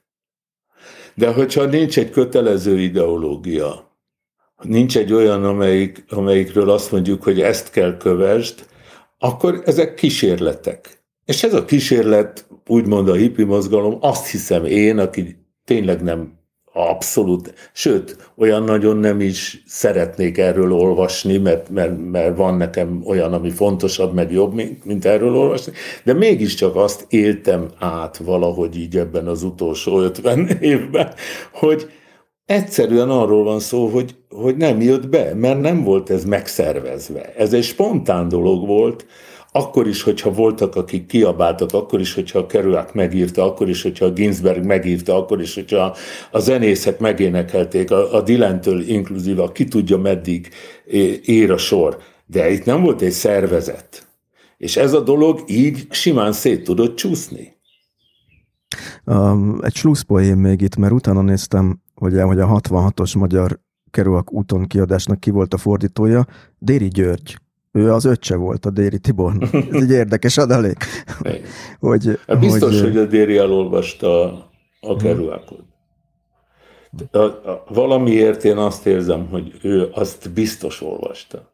De azt hiszem, hogy a, az úton, ahogy én olvasgatok ilyen ö, ö, kommenteket, az a mai napig azért megosztja a fiatalságot. Van, akinek bejön ez a határtalan, szertelen öm, univerzum, amit ugye a Kerouac nem is megírt, megénekelt. Nekem nagyon tetszett egy időben a könyv olyannyira, hogy amikor Amerikában voltam, én nagyon érdekelt ennek az egésznek a sorsa. Írtam arról egy cikket, hogy hogy veszekednek az örökösök a Kerouac örökségen, uh-huh. mert ez egy nagyon érdekes kulturális fordulat volt, hogy hirtelen a Kerouac relikviák, ez a 90-es évek eleje közepe, elkezdtek érni valamit. Rájöttek az örökösök, hogy elképesztő kincsen ülnek, a keruakot elfelejtették a 80-as évekbe. Hát egy szubkultúra volt. És a 90-es évek közepén egyszer csak a család a, rájött, hogy itt több millió dolláron ücsörög, akinek az örököse egy hajléktalan. A papír szerint. Ez egy, ez egy elképesztő családi katyfasz lett belőle. Mindegy, ezt csak arra mondom, amit ön is említett, hogy... Kaja Ibrahim örökölte. Kaja Ibrahim, igen, kb. A Kerouac egy végrendeletben nem tartozik ide tárgy, az nem akarok belebonyolni, de lényeg, hogy egy végrendeletében egy olyan figurára hagyta ezt az egészet, a család ellenében, akiket nem nagyon bírt, aki aztán később hajléktalan lett, és ő sem nagyon tudta, hogy mi van. De a lényeg az, hogy amit ön is említett, hogy amikor a 68-as generáció beért a gazdasági pozíciókba, a a zenében, a szórakoztatóiparban, a médiában, akkor hirtelen elkezdődött ez a nosztalgia, és ez elkezdődött pénzre váltódni. Így van. Tehát, hogy... Így van. Tehát ez egy nagyon lényeges dolog, hogy valahol azért mégis mindent a pénz mozgat. Az, hogy megéri ezzel foglalkozni, azt, hogy, azt, hogy, hogy újra kiadják. Ez, ez mind arról szól. Nem azért adják ki újra, mert annyira klassz, Azért adják ki újra, mert remélnek tőle egy csomó bevételt. És egyáltalán az egész dologról ezt nem lehet lefejteni. Az egy vevőkör, aki meg fogja venni a hippikről szóló könyvet, vagy tanulmányokat, vagy megnézi a tévében a műsort, és miután ez mondjuk nem lehet egy 20 perces műsorba elintézni, mennek közben a reklámok is. Miről van szó? Pénz. Akármit csinálunk, mindig a pénznél lyukadunk ki. Ez esetleg egy kicsit riasztóan is hangzik. Igen, de hát ez a realitás. Ez eldőlt. Ez, ez, ez eldőlt. Nem tudom, hogy mikor, valószínűleg történelem előtti időkben, hogy, hogy, hogy ez lesz a vége.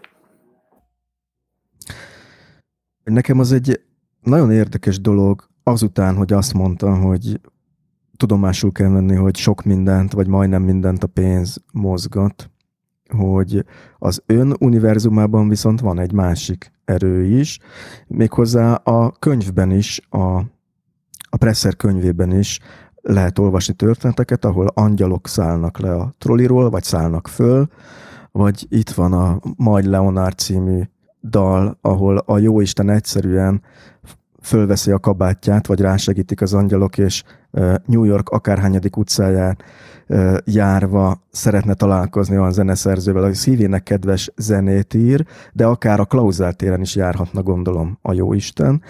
Milyen univerzum, Presser Gábori, akkor hogy fér meg ez a két dolog együtt? Én nem tudom ezt elmagyarázni, azt gondolom, ez dalokkal van összefüggésben.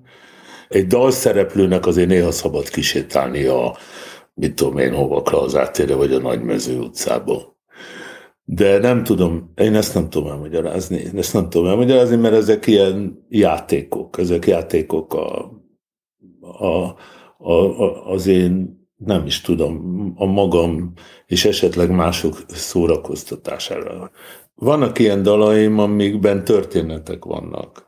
Ez is olyan, a két ördög is olyan, a kék likőr is olyan, hát az, az valamivel profánabb, mint a Bernstein és, és a Jóisten. Tehát magyarul a Majd Leonard című dal az arról szól, hogy a Jóisten lemegy New Yorkba, hogy megírassa végre, amit ő akar, a Romeo és Juliának a zenés változatát, mert hogy, hát a Prokofiev megírta, de abban nincsenek dalok, az neki tetszik, egy csomó másik nem annyira tetszik. És akkor, akkor az ő hányattatásai, hogy hogy tudja egyáltalán elintézni, és elmegy abba a zenészek kávéházába, amit én elneveztem etüdnek, és sajnos ott sincs, meg, meg itthon sincs zenészek, vagy zeneszerzőknek egy kávéháza. És hát persze szivaroznak a zeneszerzők, és persze nem csinálnak semmit, hiába kéri a Jóisten, hogy írják meg ezt a darabot, és akkor bejön egy kis csaj, aki egy aki csak egy ilyen kis színésznő, mondjuk úgy statiszta szegény, és, és akkor a Jóisten hozzáfordul. Hát ő pedig valamilyen okból tudja, hogy hol lakik Leonard, és, és oda kalauzolja a Jóistent, és akkor, és akkor a Jóisten rábízza a kis csajra, hogy, hogy mondja meg. Hát ezek ilyen kis gyermetek szimbólumok, hogy a kis csaj fogja megmondani a Leonard Bernsteinnek, hogy mit kell csinálni, és akkor és akkor még fölhangzik a dal vége felé a Somewhere, tehát a búcsú dal a, a, a Story-ból, mert hogy valahogy azt éreztem, hogy nyilván mondanak az emberek, anélkül, hogy igazán komolyan gondol, hogy az isteni szikra, meg ilyeneket szoktunk beszéd közben mondani, és nem is tudom, nem beszéd közben nem lehet mondani semmit. Szóval ilyeneket szoktunk mondani egész különböző összefüggésekben, és akkor és gondoltam, hogy ez még a Bernsteinhez képest is annyira zseniális, ez a zene ától hogy itt valami... A West Side Story. Igen, igen, a West Side Story, hogy itt, itt, itt valaminek történnie kellett. És akkor nagyon, nagyon, én, én ezt én ezt egy ilyen mosolyogtató, kicsit ironikus történetnek találom, nyilván nem mindenkinek az, és nem is baj, és ezért is van az, hogy, a, hogy néha így kihozok a dal, dalokból egy-egy figurát, és akkor az vagy belekerül egy mesébe, a a, a szerzői esten a két, két dal közé, vagy, vagy most itt leírtam. Valahogy nem tudom, megszállt a, a, a kis ördög, hogy most akkor le fogom írni a Nagymező utcai angyalokat. Vannak? Hát akkor éppen voltak, tehát az egy, az egy igaz történet. ja. A sétáló Jóisten kapcsán lapozgattam a jegyzeteimet, és itt megtaláltam közben azt az idézetet, amit kerestem a teremtés könyvéből, az így szól, hogy és meghallák az Úr Isten szavát, aki hűvös alkonyatkor a kertben jár vala. Bűnbeesés után két perccel. Gyönyörű. Gyönyörű. amikor készültem erre az interjúra, akkor ugye én olvastam korábbi nyilatkozataiban, hogy ön rajong Bernsteinért, akit itt most németesen ejtünk, mert így szoktuk meg Magyarországon. Egyébként sikerült összerakni, hogy mi történt Bernstein fejében? Hogy született meg ez a csoda, amit a West Side Story-ról beszélünk? Ó, hát ez, ez szerintem, hát ugye egy, egy zseniről beszélünk, aki pedagógusnak is zseniális volt, az egész világot tanította azzal, hogy ő televíziós műsort csinálta a zene megtanításából, de nem a, zené, zené, a zenét nem lehet ennyi idő alatt megtanítani, de megtanított valamit, megtanította tisztelni a zenét. És hát ugye ez volt 50, mit tudom én, 60 évvel ezelőtt, és az egész világon vetítették előbb-utóbb ezt a dolgot. Hát szerintem óriási dolgot tett a zenéért. Azon kívül, hogy ezek az előadások fantasztikusak. És, és ugye ő pedagógusnak is zseniális volt, karmesternek is, zeneszerzőnek is, de a West Side Story az mindennél jobb műve. Még a, a West Side Story suite még lehet sűrűbben hallani, ugye nem, tehát a magyarul összeállított belőle egy, egy, egy suite és, és Hát ugye az egész West Side Story-t eljátszani, meg elénekelni, az tényleg akkor jobb, hogyha ha színház van, vagy színpadon van, bár lemeztől kezdve koncert megoldásig minden visszaadja az ő, az ő fantasztikus, de, de nem is el, azt hiszem, hogy, hogy még egy igazi zenetudós se tudná elmagyarázni, hogy mi az, amitől egyszer csak kiszalad két óra zsenialitás. Miért van ez kitüntetett helyen az ön fejében, a West Side Story? Nem tudom megmondani. Egy biztos, hogy nekem musical nem tetszett soha a West Side story kívül. Tehát tudom én ezeket a Pygmalion meg ilyeneket én nagyon nehezen tudtam elfogadni, vagyis hogy nem, nem, nem, nem, nem elfogadni, nem érdekelt, nem akartam én ezeket hallgatni, Ugyanúgy, ahogy operettet nem hallgattam, ezeket a musical féleségeket szintén nem hallgattam. És akkor jött a West Side Story, és az mind a hajókötél. Hát ezt nagyon nehéz elmagyarázni, nem tudom elmagyarázni. És, és, és, és ennyi. Én a beszélgetésre készülve megnéztem ezt a dokumentumfilmet, a, a Gimme Sheltert is, és az az igazság, hogy kísért benne egy képsor, az, amikor a Mick Jaggerék az Altamonti Fesztiválon, ez a 69-es fesztivál, kiszállnak a helikopterből, és aztán később van a film vége felé egy olyan jelent, amikor tuszkolják őket be, mert szinte menekülőre fogják a, a, a fesztivál színpadról, és azért kísérteties nekem ez a, ez a kép, mert én láttam egy ilyen képsort, ahol ön száll ki a helikopterből, ez 74-ben már az LGT amerikai turnéján van, azt hiszem Ozark Fesztiválnak hívták ezt a, ezt a fesztivált.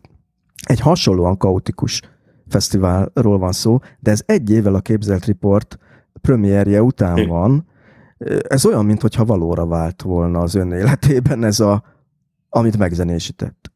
Hát én még nem is, soha nem is gondolt gondoltam erre, vagy nem gondoltam így, hogy, hogy tényleg az ozak.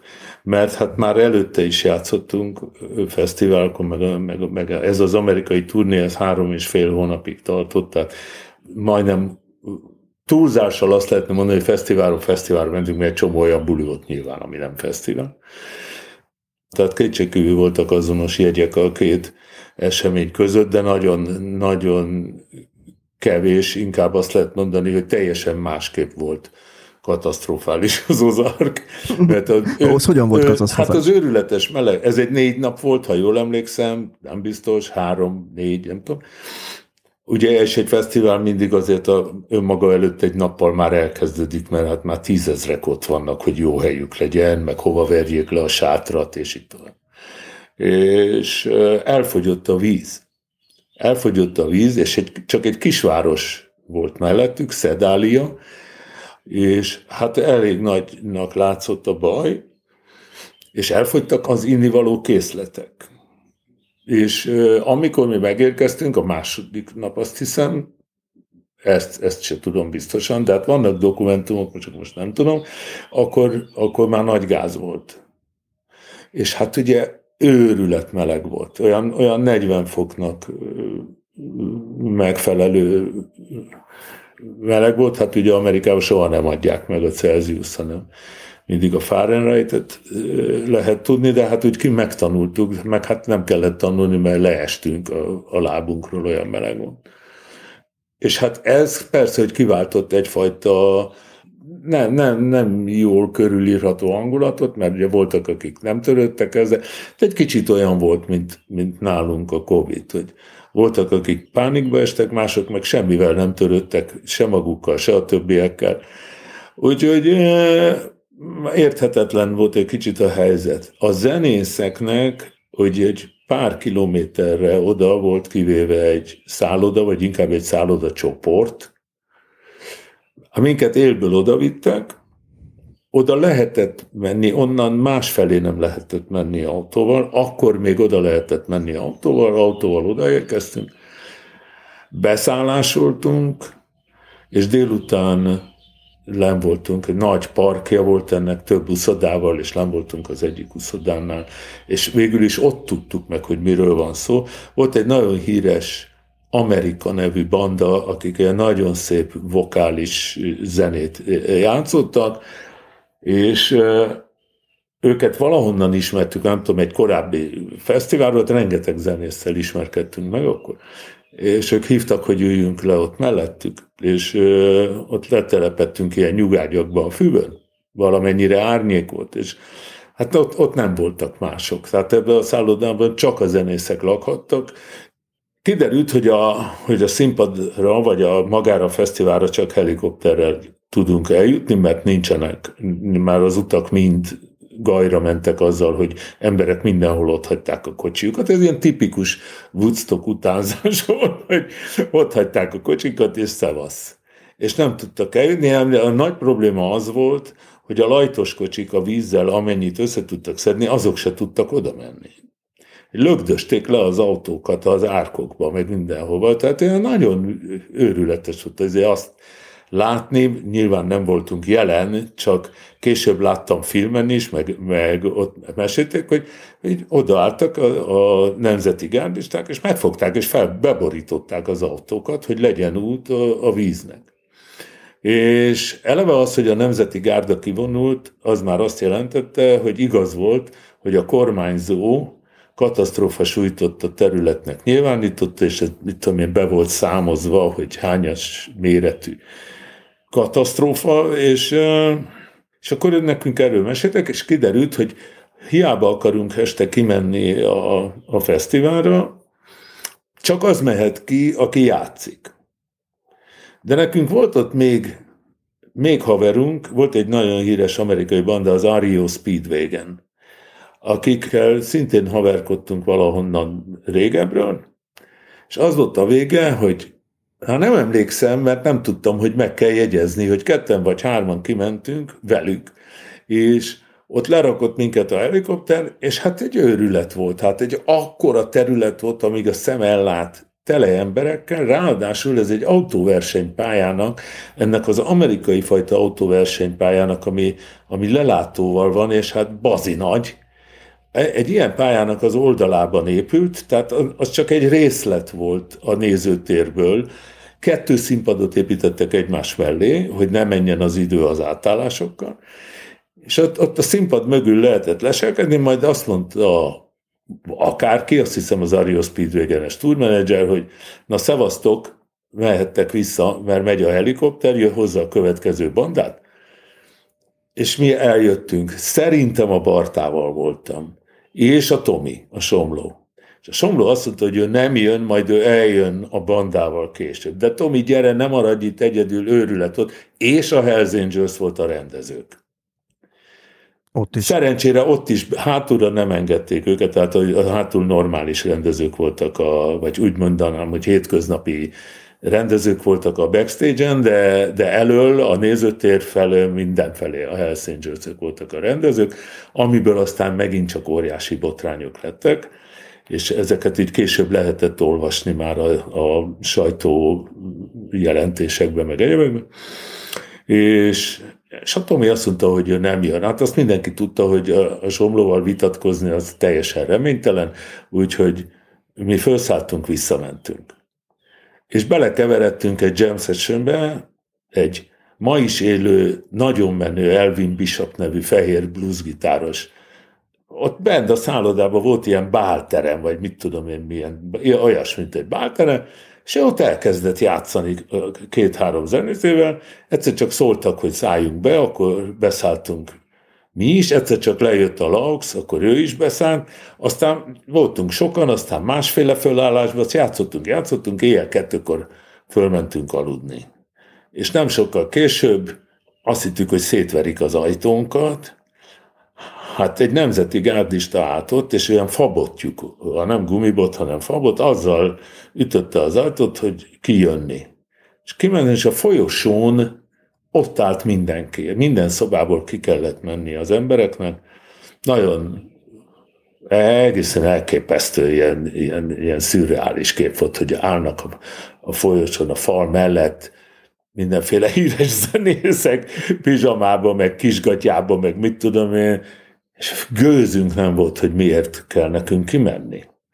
És hát most itt kiadnék részleteket, kiderült, hogy egy lányt a helikopteren megerőszakoltak az egyébként 6-8 perces úton a zenészek. Hát ugye más nagyon nem ült a helikopteren a személyzeten kívül, és hogy ő bejelentette ezt a mondjuk Nemzeti Gárdánál, vagy a rendőrhez, a bárhol, és ezt a csajt körül cipelték a folyosokon, hogy mutasson rá azokra, akik, akik ott voltak a gépen.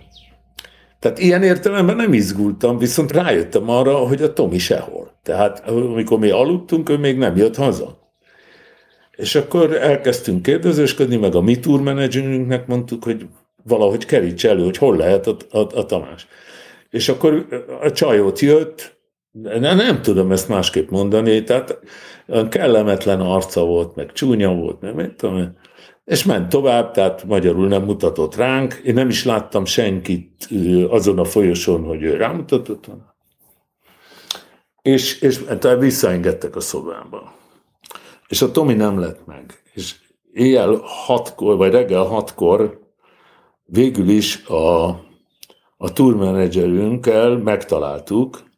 A Tomi benne volt azok között, akikre rámutatott a nő, és ők valahova félre be voltak zárva, többek között az Ario Speedwagonből két ember, ezek nagyon nagy sztárok voltak ezek, hogy e, e, azt elhiszem, hogy őket néha megerőszakolta egy-két csaj, de hogy ők megerőszakoljanak egy csajt 6 perc alatt egy helikopteren.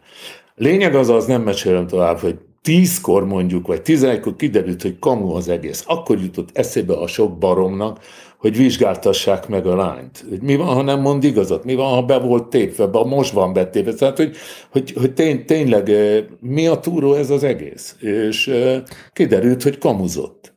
De hát borzalmas szituáció volt, borzalmas, nagyon komoly szituáció volt. Ezt, ezt akkor se vették félváról. Hogy kivette föl őt a gépre, az nem volt teljesen legális, hogy ő jön. Tehát az, hogy ő egyáltalán előfordult a szállámba, az, az csak úgy lehetett, hogyha valahova fölkéreckedett, és úgymond behozták. És hát kiderült, hogy mindez nem igaz, de azért a helikopterezésben belement a fülembe valami, amit fölkavart, ugye baromi szárazság volt, és a, ilyen, azt a, a, a dzsuvás száraz földet rettenetes por volt, fölkavarta a helikopter, és, és begyulladt a fülem mert bekerült valami. Hát ezt később mondta csak a fülész, hogy nagy valószínűséggel, amit lecibált a dobhártyámról, az egy ilyen szalma töredék, vagy nem tudom mi, és begyullasztott a fülemet, a pokolira fájt, és másnap játszottunk mi. És akkor újra kimentünk, akkor már nyugi volt, mert hát ugye kiderült, hogy a Tomi ártatlan, és hogy nem, nem lesz semmi baj. És akkor kimentünk, és játszottunk, nem tudom mikor, déli egykor vagy kettőkor. Hát ott volt még egy banda a színpadon, úgy, úgy hívták, hogy Aerosmith. Ők játszottak vagy közvetlen utánunk, vagy közvetlen, még nagyon kezdők voltak. Utána dumáltunk, meg, meg állati helyesek voltak, de hát kiderült, hogy van, volt két bukott lemezük már. És azért ők nyomták tovább, és akkor hát ők lettek az Aerosmith. Tehát ez egy ilyen szakma, ez, ez, ilyenek történnek az emberrel. Úgyhogy ez egy őrületes dolog volt az a, az a fesztivál. Aztán valahogy el, elvergöttünk a, a reptérre, valami erdei utakon, tényleg, tényleg. Nem tudom, hogy hova torkolott a dolog, mert a, a cikkek, amiket utána elolvastam, meg az interneten most sok mindent lehet erről olvasni, mert már mindenféle szedáliai kis újságok is ö, ö, fölkerültek a netre, ilyen, ilyen igazi kisvárosi csak ott megjelenő kis helyi lapok. Szokott ön ilyen, ilyenek után kutakodni? Nem, de most a könyv miatt, meg, meg pont ez úgy oldalba kapott ez a képzelt report kutakodás, hogy fölcsaptam ilyen amatőr történésznek azáltal, hogy ezt nem értettem, ezt a bizonyos idézetet egy bizonyos jelentésből, és hogy ezt hogy tudják komolyan venni emberek, anélkül, hogy végig gondolnák, hogy az összefüggéseket, ha megnézik, akkor tök értetővé válik minden. És, és akkor olyan, úgy rákaptam erre, hogy akkor én utána nézek. És Ozark mindig egy ilyen kérdéses dolog volt, nem tudtuk pontosan, hogy hova torkollott a végén. Tehát a negyedik napon már nem voltunk ott. Nem beszélve arról, hogy, hogy az nem négy nap, mert az ötödik napon még az emberek cibálták ki az autóikat az árokból, meg vártak valamire, amivel el lehet menni onnan. Hát azért egy olyan amerikai kisváros a Szedália, mint amilyeneket a filmekben lehet látni, hogy van egy ilyen főutca, és akkor ott vannak a boltok, és azok a olyan nagyon jellegzetes amerikai kisvárosi kicsi épületek. És hát ahol nem szoktak megállni. Hát így van, ahol, hát így van, így van. Um, egyébként a fülgyulladást és a erőszakolos közjátékot leszámítva, önnek bejött ez a fesztivál feeling Fú, Kozárkban? Hát ez, ez csodálatos volt. Ezt is elég részletesen leírom a könyvben, mert történtek ott azért dolgok. A, ez a jam session is nagyon-nagyon-nagyon fontos és érdekes volt. És maga a fesztiválon, a fellépésünkkel kapcsolatban is, is történt egy-két nagyon érdekes dolog, úgyhogy ezt, ezt én a végén el, elhatároztam, hogy ezt, hogy ezt leírom részletesen. A másodikban még lesz erről szó az igen, szerint. igen. Hát egy pár téma áthúzódik a másodikba, tehát vagyis folytatódik úgymond a, a másodikban. Képzeti is van egy kicsike az első részben, de hát akkor már tudtam, hogy, hogy ezt képtelenség lesz úgymond előtanulmányok, meg mindenféle kutatgatás, meg hosszasabb gondolkodás nélkül ezt gyorsított menetben nem tudom leírni. Úgyhogy inkább félretettem, hogy ne kelljen gyorsított menetet használni. Tudom, hogy 15 ezerszer elmondta ezt a történetet, nem is szeretném elismételtetni, csak a hallgatók, hogy képbe legyenek, jegyzem meg, hogy ez az 1974-es amerikai turné volt az, ami után ugye a Barta Tomi úgy döntött, hogy kint marad az Egyesült Államokban. És azért is kérdeztem, hogy élvezte ezt a fesztivált, mert egy utólag mondva lehet szemre hányást tenni a Tamásnak azért, hogy egy ilyen intenzív pár hónap után azt mondta, hogy jó, akkor ő, akkor ő nem jön vissza a vasfüggöny mögé, ahol ugye nem ez volt az alap mm. élmény, hanem a, hanem a slamperája, hogy ön mondta. Ö, és ö, még ezt is hozzátenném, azért ezt ön gyakran elmondta interjúkban, hogy az ő alapélménye Budapesten az volt, hogy ő nem akar többet a pincéből a negyedikre ö, fát vagy szenet fölvinni, ugye a belső... Tűzifát, igen tűzifát a belső kerületekben ez nem volt ritka akkor, hogy így fűtöttek, de hogy ebben a mondatban azért benne van az, hogy neki lehet, hogy baromira elég volt, és azért ezek szerint ott volt egy iszonyú erős lökés, hogy a, a termékeny káosz, tehát nem a slamperáj, hanem az, ami, ami, ami hozzáad, ami átmozgat, ami, ami, ami szabadságélményt ad. Hát azt gondolom, hogy egy, egy embernek, aki, a, aki a, a barátom volt, és 33 évesen megölték, nem teszünk szemreányást semmiért. A sorsnak igen. Én nagyon sokat gondolkodtam azon, még a Somlóval is nagyon sokat beszélgettünk erről, hogy, hogy, hogy hogyan alakulhatott volna a Barta sorsa, hogyha bizonyos dolgokat másképp dönt el. És azt gondolom, vagy mondom én, hogy ugyanúgy tudnánk mindannyian a Barta Tamás nevet, hogyha a gitározás kedvéért nem hagyja ott a vízipólózást, mert azokból a dolgokból, amiket én akkor láttam, a papájának volt egy ilyen gyűjteménye a Tomi vízi labdás karrierjéről, amit 15-16 évesen hagyott abba, akkor ő a legelsők között volt, és ugye abból a galeriből a Szívos Pisti és itt tovább mindenki olimpiai bajnok lett. És a Balta ott volt köztük, de nem az ott, hogy a kispadon ült, hanem ő, ő gólkirály volt ilyen 12-13 évesen, abban a korosztályban. Tehát, hogyha, hogy a mai napig élhetne, hogyha nem beleőrül a gitározásba, és mindent eldob, és elkezdi nagyon komolyan csinálni a gitározást. Aztán, ha nem marad Amerikában, akkor megint csak azt lehet mondani, hogy a mai napig élet. Na, neki volt egy álma. Neki volt egy álma Amerikában élni, és tulajdonképpen az, hogy, hogy a sors úgy hozta, hogy, hogy egy nő, aki a aki nyakig benne volt ebben a zenebizniszben, mert ő volt a Jimmy Miller asszisztense. Hát a Tommy baromi szép ember volt, és erről az első este New Yorkban a vacsorán, ő volt az egyik, aki fogadott minket, és a Sheratonban megvacsoráztunk, és, és mondták, hogy menjünk aludni. Mert hogy holnap nehéz nap lesz, lesz az első nagy próba, és bla bla bla bla, és hogy ki ne menjünk a városba, mert ez éjszaka itt vagyunk a, a Times Square, meg a Broadway, meg minden közelében, és ez éjszaka azért veszélyes, meg na jó, és fölmentünk, és a vacsora alatt a Carol úgy belezúgott a Tomiba, hogy, hogy abból egyébként házasság lett, és, és, és egy, együtt voltak, nem tudom kiszámolni, hogy hány évig, és hogy a Tomi már nála aludt.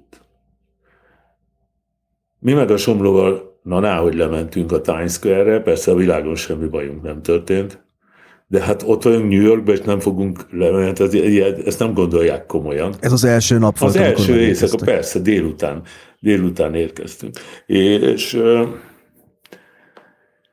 és ha a Tomi nem esik bele a Carol, vagy bocsánat, én azt gondolom, hogy ő nem esett bele, hanem azt gondolhatta, hogy ez Isten újja. Tehát, hogy ennél jobban nem jöhetnek a dolgok, mint hogy én Amerikában akarok érni. Itt van egy amerikai nő, aki a zenebizniszben van.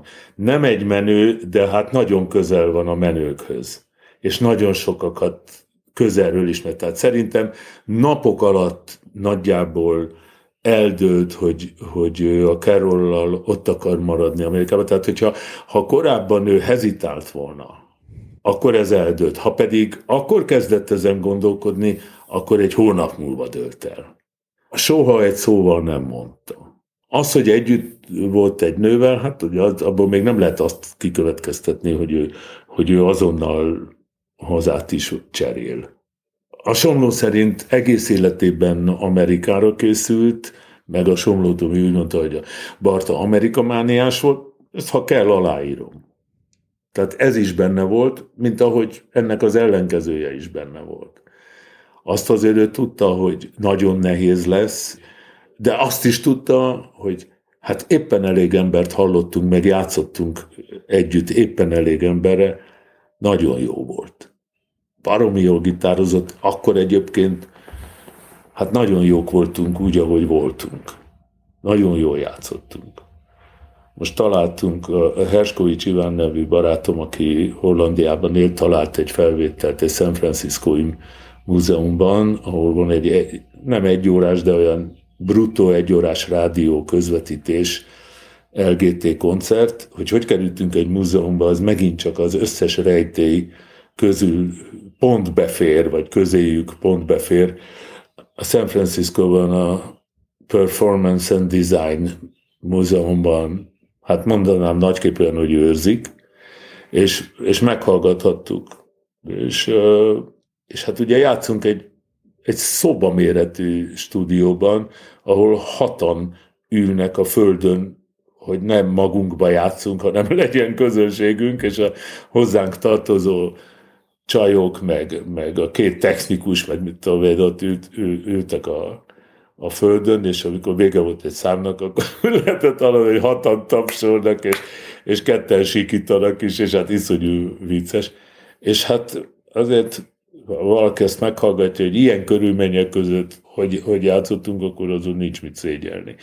Tehát nagyon, nagyon jó volt minden, és a Tomi, hogyha ha szerencséje lett volna, nem volt. Kevés volt a Carol ahhoz, hogy, hogy őt hiába tudta oda juttatni a nagy emberek közelébe, nem tudta megcsinálni azt, ami szükséges lett volna ahhoz, hogy, hogy egy, egy gitáros bekerüljön valahova, ahol nagyon jó. A Tomi meg nem tudom miért, de nem akart bandát alapítani.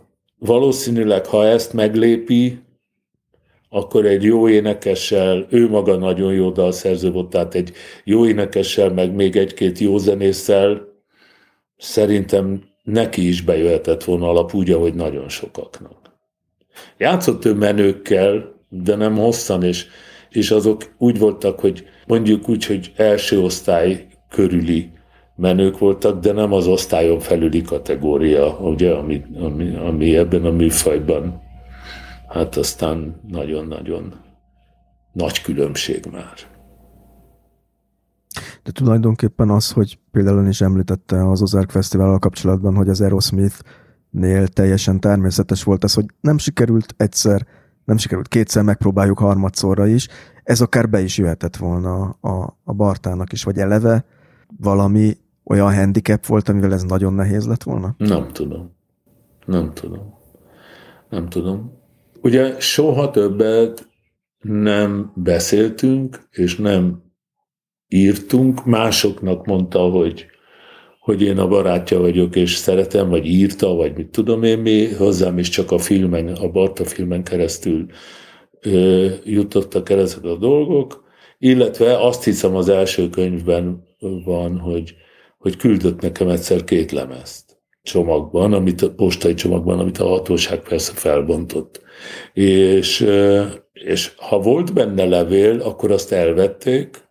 Nagyon nehezen tudtam megszerezni a címét, és amikor direkt Lengyelországból írtam választ, hogy a lengyel posta csak nem fogja lefülelni, hogy mi, mi kapcsolatban vagyunk, a, és nem reagált, tehát vagy nem kaptam meg soha, vagy nem akart reagálni. Ugye a Barta Tamás 74-ben vagy 74 után kint maradt Amerikában, és ez egy gyakran elmondott történet már, de ő ugye 1982-ben Los Angelesben gyilkosság áldozata lett. Pár hónapja volt egy dokumentumfilm, egy Hajdó Eszter Igen. nevű rendező, aki hát egy nagyon érdekes dolgot dolgozott ott föl a filmben, méghozzá az, hogy a Barta Tamás, a már Amerikában maradt Barta Tamás és a Budapesten élő édesanyja között volt egy hangos levelezés hmm. kazettákon. Egymásnak küldözgették, tehát, hogy fölvett hmm. valaki hmm. te szöveget, és akkor a másik kuk pedig a világ másik oldalán válaszolt rá hangban. Ön tudott arról, hogy ők így leveleznek egymással? Akkor nem. Akkor nem a, a, csak a Tomi halála után tudtam róla, amikor a, a, hát én tartottam a kapcsolatot a mamával, és e, csak akkor tudtam meg. Nem tudom, hogy ő ezt titkolni akarta, mert ez, ez igazi postai küldeményben jött.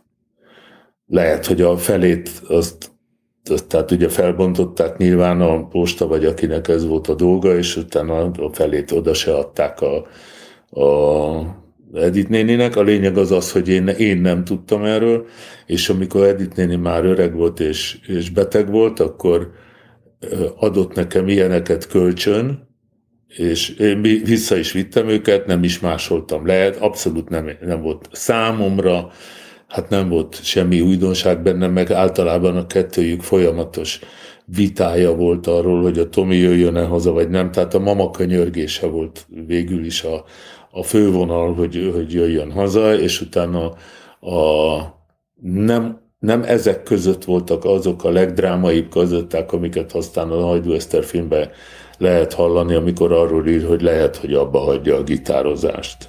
Hát az, az, nagyon, az nagyon durva. És aztán a néhány fényképet nekem adott a, a Tomi mamája. Már olyat, amit neki küldött kintről a Tomi. Egyébként ezeket a történeteket le lehet zárni? Amikor, amik ilyen hirtelen érnek véget? Azt gondolom én, hogy lehet, hogy ez a történet, amit eléggé lezáratlannak érzünk, hiszen nem tudjuk, hogy miért kellett meghalnia, és hogy hogyan halt meg. Arról nem beszélve, hogy hát ugye a halálának a körülményei azok önmagukban is rendkívül kérdésesek, hogy hogy lehet két golyóval egy ember öngyilkos. Az, az, az egy nagyon-nagyon furcsa dolog, és hát, hogy így lezárták az amerikai rendőrök, abban sok mindent lehet feltételezni, meg bele gondolni. De azt gondolom, hogy, hogy ez, ez nincs lezárva ez a történet. Sem, ha, arról, ha arra vonatkozott a kérdés, hogy bennem. Igen, elsősorban. Bennem abszolút nincs lezárva, mert, mert mert én ilyen vagyok, én nem tudom ezt magammal. Tehát az, az ő személyed, az ővele való barátságot. Nyilván, hogyha a Tomi élne, és itt ülne velem szemben 73 évesen, akkor nem lennék ennyire érzelgős. És lehet, hogy éppen elküldtük volna egymást melegebb éghajlatra, mert valamilyen, de most így nagyon-nagyon, nagyon nagy rugás a, a szívre ez, hogy, hogy abból az amerikai csapatból mindenkit elvesztettem. Már az amerikai, Amerikába játszó elgétéről. Tehát a, úgy is szoktuk mondani, hogy a boom, boom lemezes elgétéről. De hát ugye most, most azt éljük meg, hogy elkezdjük elveszteni egymást. És nincs mese, hát ez, ez így is marad.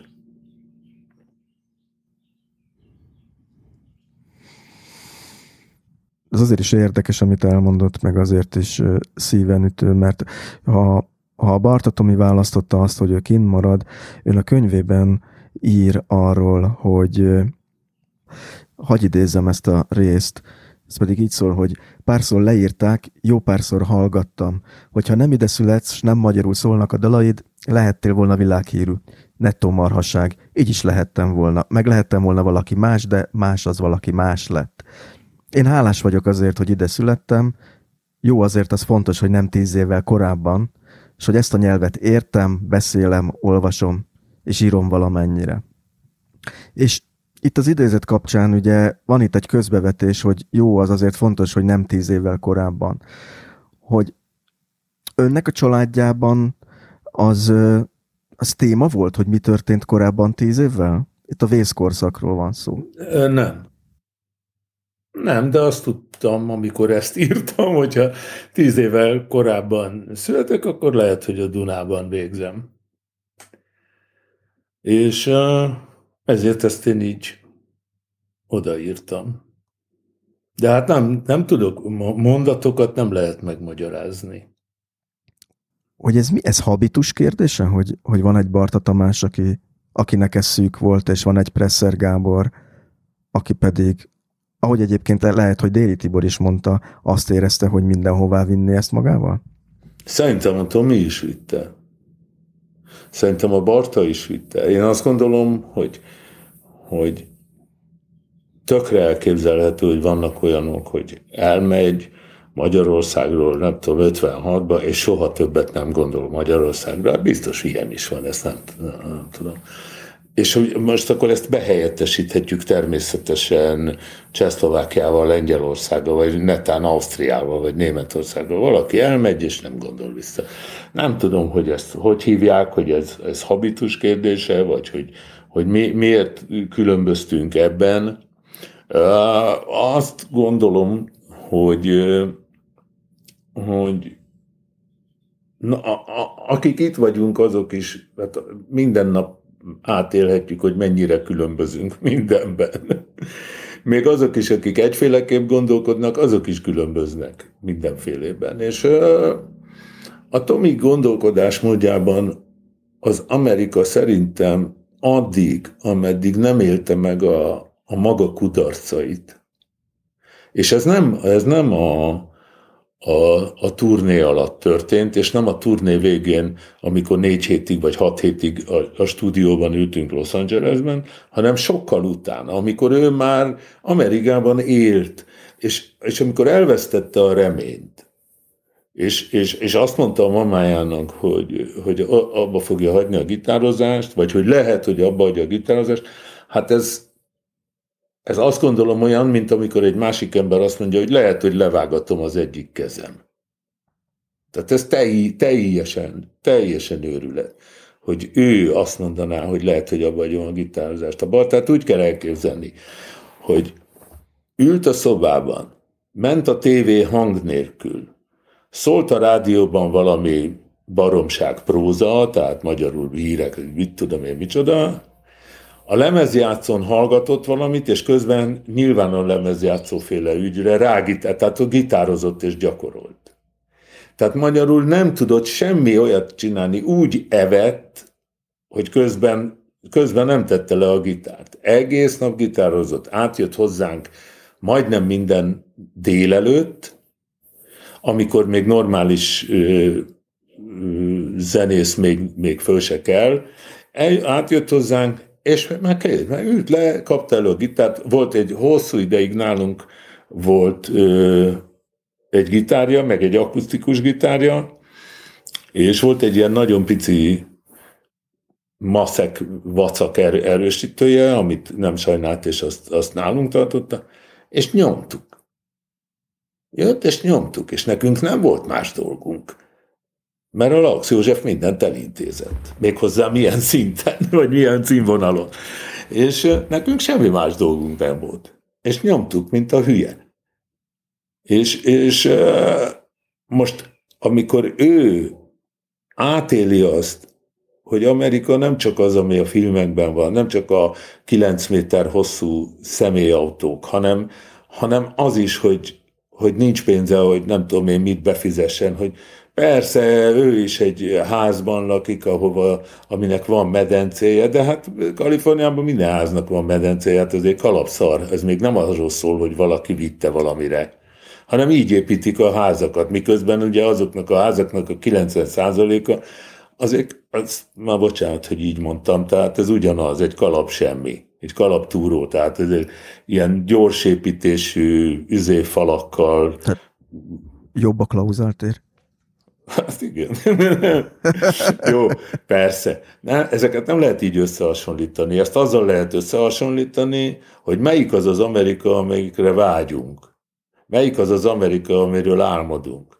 És szerintem egy idő után rájött, hogy abból a olcsó bútoros, nem tudom milyen házból soha az életben nem fog sehova se jutni. Tehát én azt gondolom, hogy amikor ő el volt elkeseredett, és amikor, amikor úgy érezte, hogy nincs remény arra, és tényleg hát azért azt ő is hallotta, hogy kenterbe veri az amerikai gitárosok, nem tudom még 83 százalékát, tehát ki tud ilyet meghatározni. Hát akkor, akkor Hát akkor persze, hogy, persze, hogy elvesztette a kedvét, a hitét.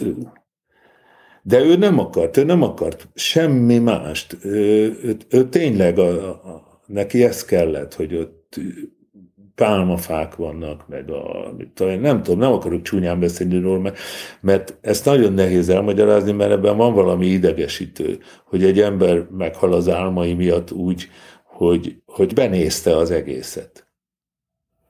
De ez nem azt mondja, hogy van valami idegesítő benne, de újra és újra az emberek meghalnak az álmaikért. Persze, de, de, de, de, de azért az nem mindegy, hogy, egy, hogy, hogy az álmodért halsz meg, vagy azért halsz meg, amit álmodnak hittél.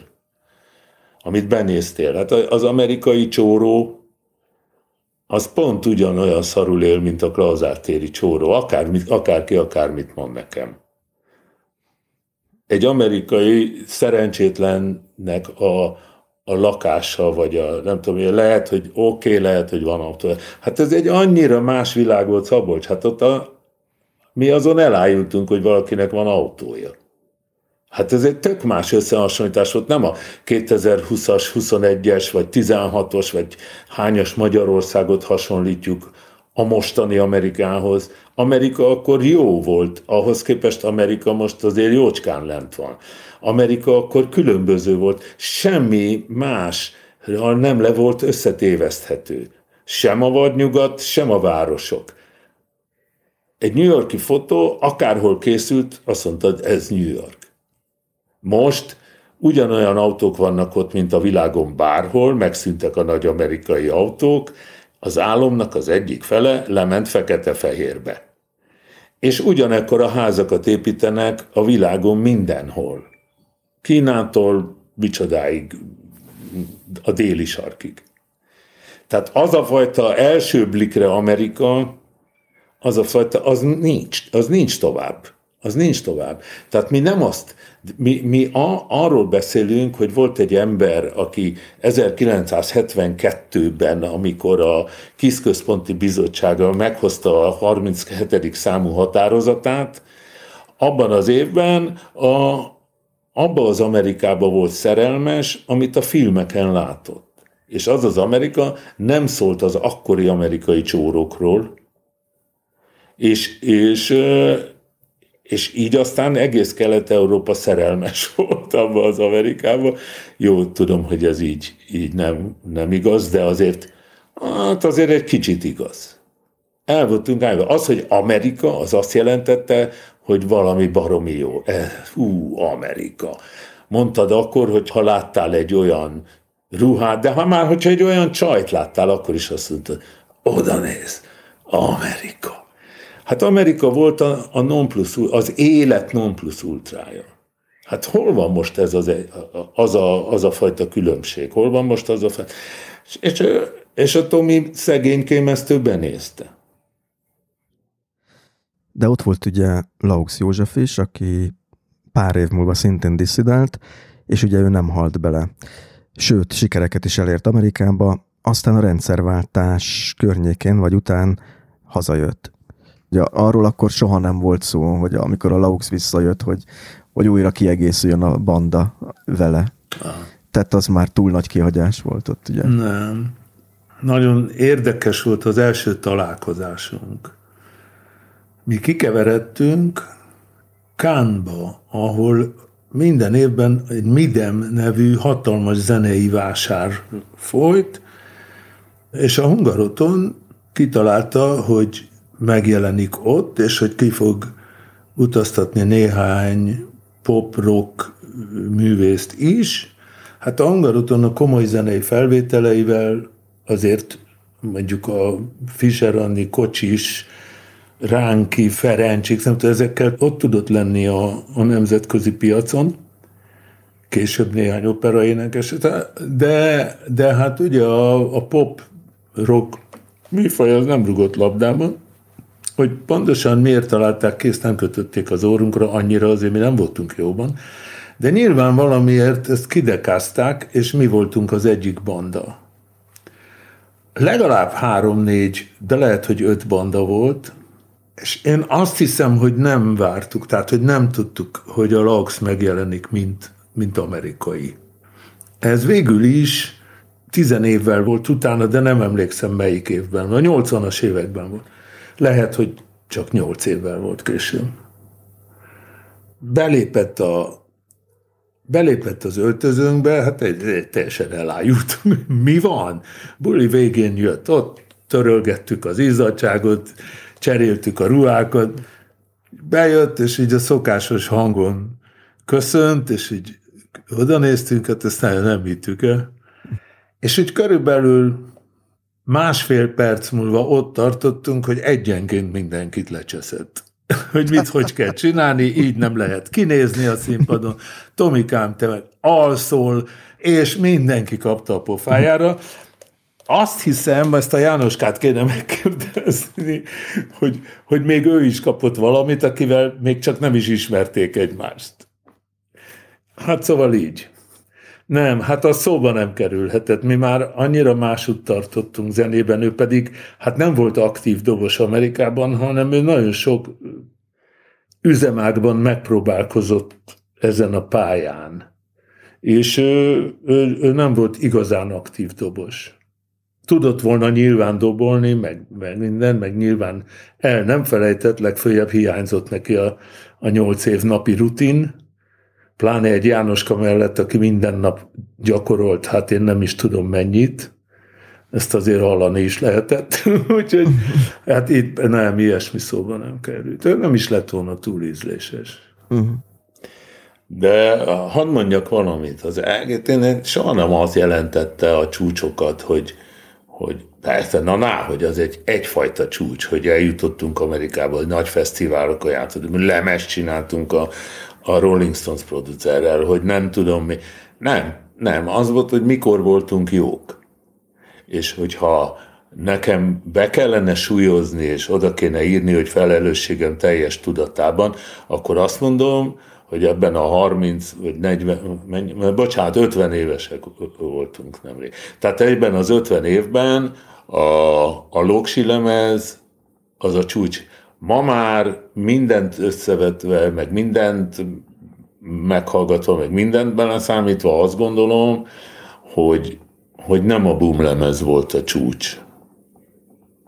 Amilyen fájó kimondani, mert ugye senki nincs itt, hogy vitatkozzon velem, a többiek véleménye meg úgy értem, hogy a mások véleménye pedig az nem, nem, nem, nem ugyanazt jelenti. Tehát itt most a, a, nincs itt velem az a három zenész, akivel csináltuk, és, és más meg nincs, aki ezen úgy vitatkozna velem, hogy, hogy ugyanannyit számítana, és bocsánat, ezt nem, nem sértésnek szántam, hanem mást jelent, hogyha abszolút kíváncsi vagyok emberek véleményére, sőt, mindenki tudja, hogy kíváncsi vagyok emberek véleményére, de más lenne velük megvitatni ezt.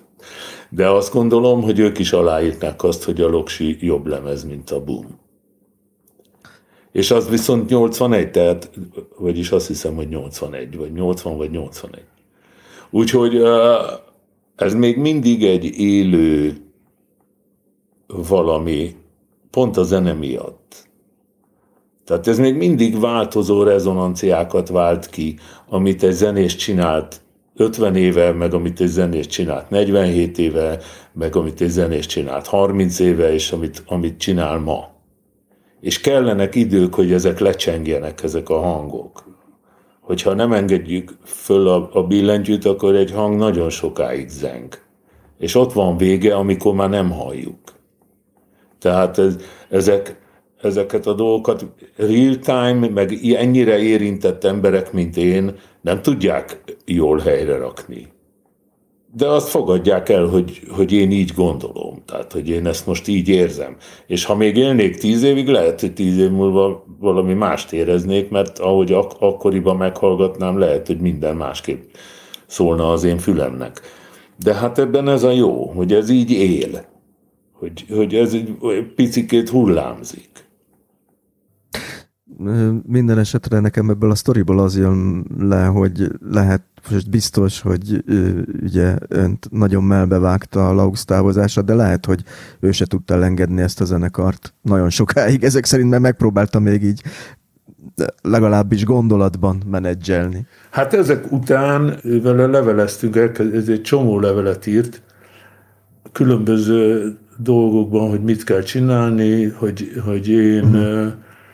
Küldjek ki dalokat, amiket ő majd lefordítat, és elhelyez itt, meg ott, meg amon. valójában azon kívül, hogy itt hagyott minket, azon kívül semmi okom nem volt arra, hogy de valahogy nem volt kedvem ebbe belemenni. Uh-huh. És hát erről leveleztünk néha, sőt, nem is csak néha, és aztán elkezdett elindulni hazafelé. Hát túl volt ezen a dolgon, úgy látszott, hogy, hogy nem, nem akarja tovább ezt az Amerika dolgot. Ő belőle nagyon nehéz volt kihúzni bármit is, és én nagyon hamar megtanultam még ilyen taknyos omegás koromban, 19 évesen, hogy majd ő megmondja, nem kell faggatni. Úgyhogy én, ami életünkben, barátságban, én soha nem faggattam őt. Mindig ő mondta meg, hogy mikor, mikor találkozunk, mikor beszéljünk. Egyszerűen egy ilyen nagyon egyfelől zárkózott is volt, másfelől, hogyha ha nem jó kedvében találtad, akkor nem volt túl szerencsés egy ilyen beszélgetés, mert mindenkinek beszólt. És ez volt az érdekes, hogy úgy tudta ezt a korai LGT karriert csinálni, és úgy tudott tényleg világra szóló dolgokat létre segíteni, hogy közben valószínűleg nem félt semmitől.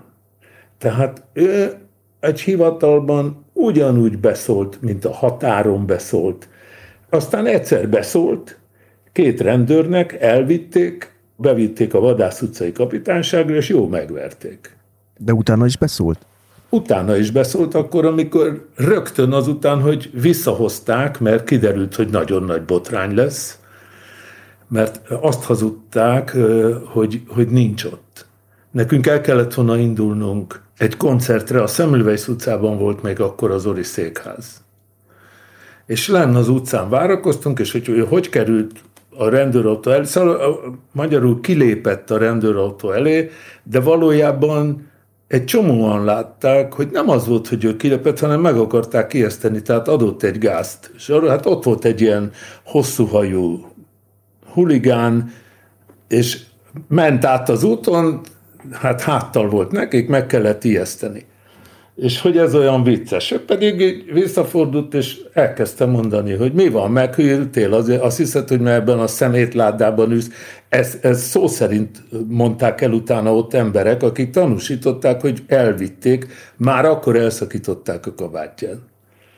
És akkor fölrohantunk a, az oriba, hogy hogy gáz van, ugye, mert már mi az utcán voltunk, vártuk a buszt, amelyik nem tudott ott parkolni, mindig oda kanyarodott, mert hát az egy szűk utca. És uh, vártuk a buszt, a busz persze megjött, mi meg fölrohantunk, hogy, hogy nincs meg a Józsi, mert elvitték a zsaruk, akkor ott fönn neki láttak kutakolni. Egy fél óra alatt uh, úgy nagyjából kiderült, hogy a Vadász utcába lehetett, hát senki nem tudta a rendőrautó rendszámát, és akkor egy magasabb rangú rendőrrel valahogy fölvették a kapcsolatot, és elsőre meg voltak kiedve a zsaruk, és azt hazudták, hogy nincs ott. És iszonyú pániksebességgel visszahozták a, a Szemülvejsz utcába. Hát ez egy nagyon-nagyon szép történet volt. Még emlékszem a zsaru nevére.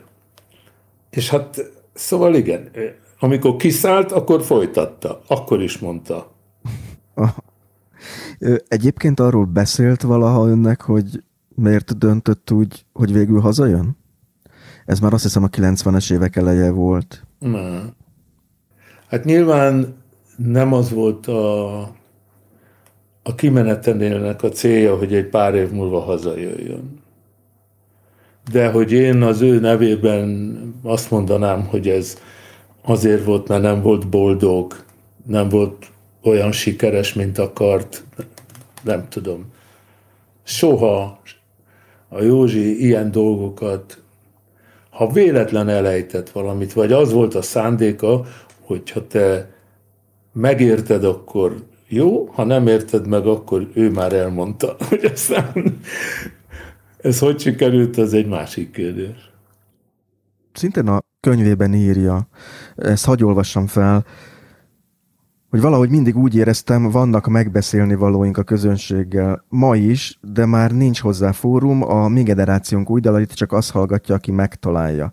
Az új anyagaink nem illenek egy médium profiljához sem, miközben a régi dalainkat játszák, mindent visznek a hallgatottsági versenyben. A hőskorszakból megmaradtak sztárok az erényeikkel, hiányosságaikkal együtt, többnyire szeretve is vannak, de hiába van új labdájuk, majdnem mindig külön pályán kénytelenek játszani. Ez a világon mindenütt úgy van, hogy azok, akik nagy dalokat írtak, része lettek ugye a rock történelemnek, vagy a zene történelemnek, de még ugyanígy új szerzeményeik vannak, ma is aktívak, hogy, hogy nem tudnak az újakkal betörni, vagy kevésbé figyelnek oda rájuk, vagy, vagy ez valami magyar sajátosság? Hogy... Nem, ez szerintem ez, ez egy emberi dolog, tehát, hogy, hogy mindannyiunkban elfér valamennyi dal. Nyilván nem azonos mennyiségű. Tehát most, mint most hallgató, hallgatók vagyunk. Azok, amik velünk vannak 50 éve, azok nem fognak kiesni. És már nem adnak helyet annak, amik most, most kerülnének oda, vagy nyilván sokkal kevesebb új, új dolognak adunk helyet belül, és a, a régieket tartogatjuk.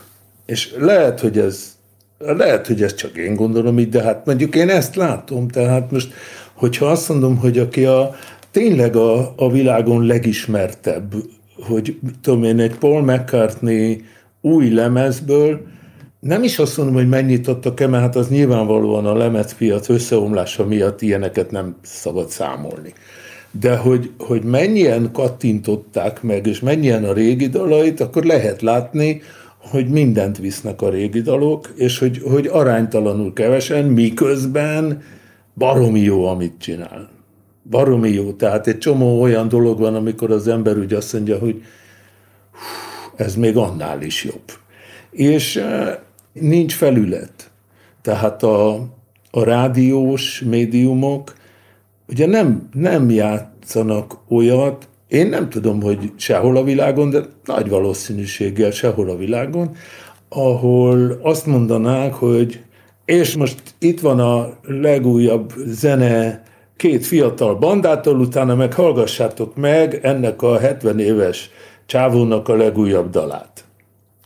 Tehát magyarul célzott közönségre kell menjenek a médiák, van akiknek tetszik a nagyon régi dolgok, ők akkor hallgatják ezeket a régi felvételeket az erre szakosodott rádiókban, és mondjuk ezeket így tágítják, tágítják, és most már benne van a, nem tudom én, a 90-es év, a 2000-es év, nem tudom, de azért mindig van egy távolság, és akkor az öregek megszólalnak ezekben az, de ezek csak a régi dalaink.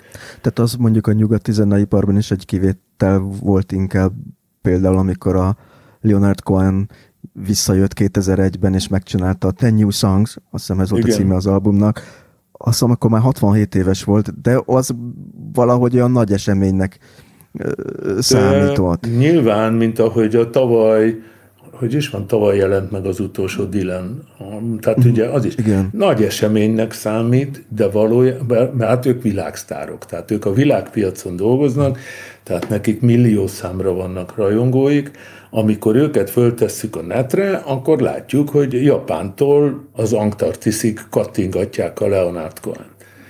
Ugye ez már egy alapvető különbség. És a másik pedig az, hogy ettől még őket nem nagyon játszották azok a rádiók, tehát ezek a célzott rádióadók. Na most egy, mit tudom, én el tudom képzelni, hogy Kanadában nagyon sok olyan városi rádióadó volt, akár nagyvárosi, vagy mondhatni közszolgálati rádió, aki, aki foglalkozott a Cohen albummal, meg a Cohen ö, új dalokkal, de valójában itt az igazi visszatérés az az, hogy visszatért a koncertezéshez. Uh-huh. Én írok erről a Ten New Songsról, tehát azt hiszem, hogy ugyanarról beszélünk, amit egyébként a, a kedvese írt vele, meg a kedvese csinálta a, a, a zenei kíséretet, és hát valami egészen elképesztően egyszerűen, tehát egy szintetizátor dobgép, csak, csak nagyon pimasz akarok lenni. és bele is írtam a könyvbe, hogy egyszer megérdemelné azt a kísérletet, hogy összeszedni nagyon-nagyon jó muzsikusokat, hogy játszanak a Cohen alá, hogy akkor milyen lesz. Ön egyébként rendszeresen csinálja ezt a saját dalaival is, hogy újra gondolja és javítgatja őket később? Nyilván javítgatni szeretném azzal, hogy bár ez inkább ilyen tudatalatti dolog, azzal, hogy változ. Tehát a dalok előadás közben változnak. Tehát mondjuk engem nagyon idegesít, hogyha valaki úgy játszik el egy dalt, mint 50 évvel ezelőtt, már mint a saját dalát. Egyébként ez egy másik zenész filozófia, tehát az is rendben van. Nem azt mondom, hogy idegesít, de nekem abban semmi nincs. Abban nincs túl sok kihívás, abban nincs sok kockázat.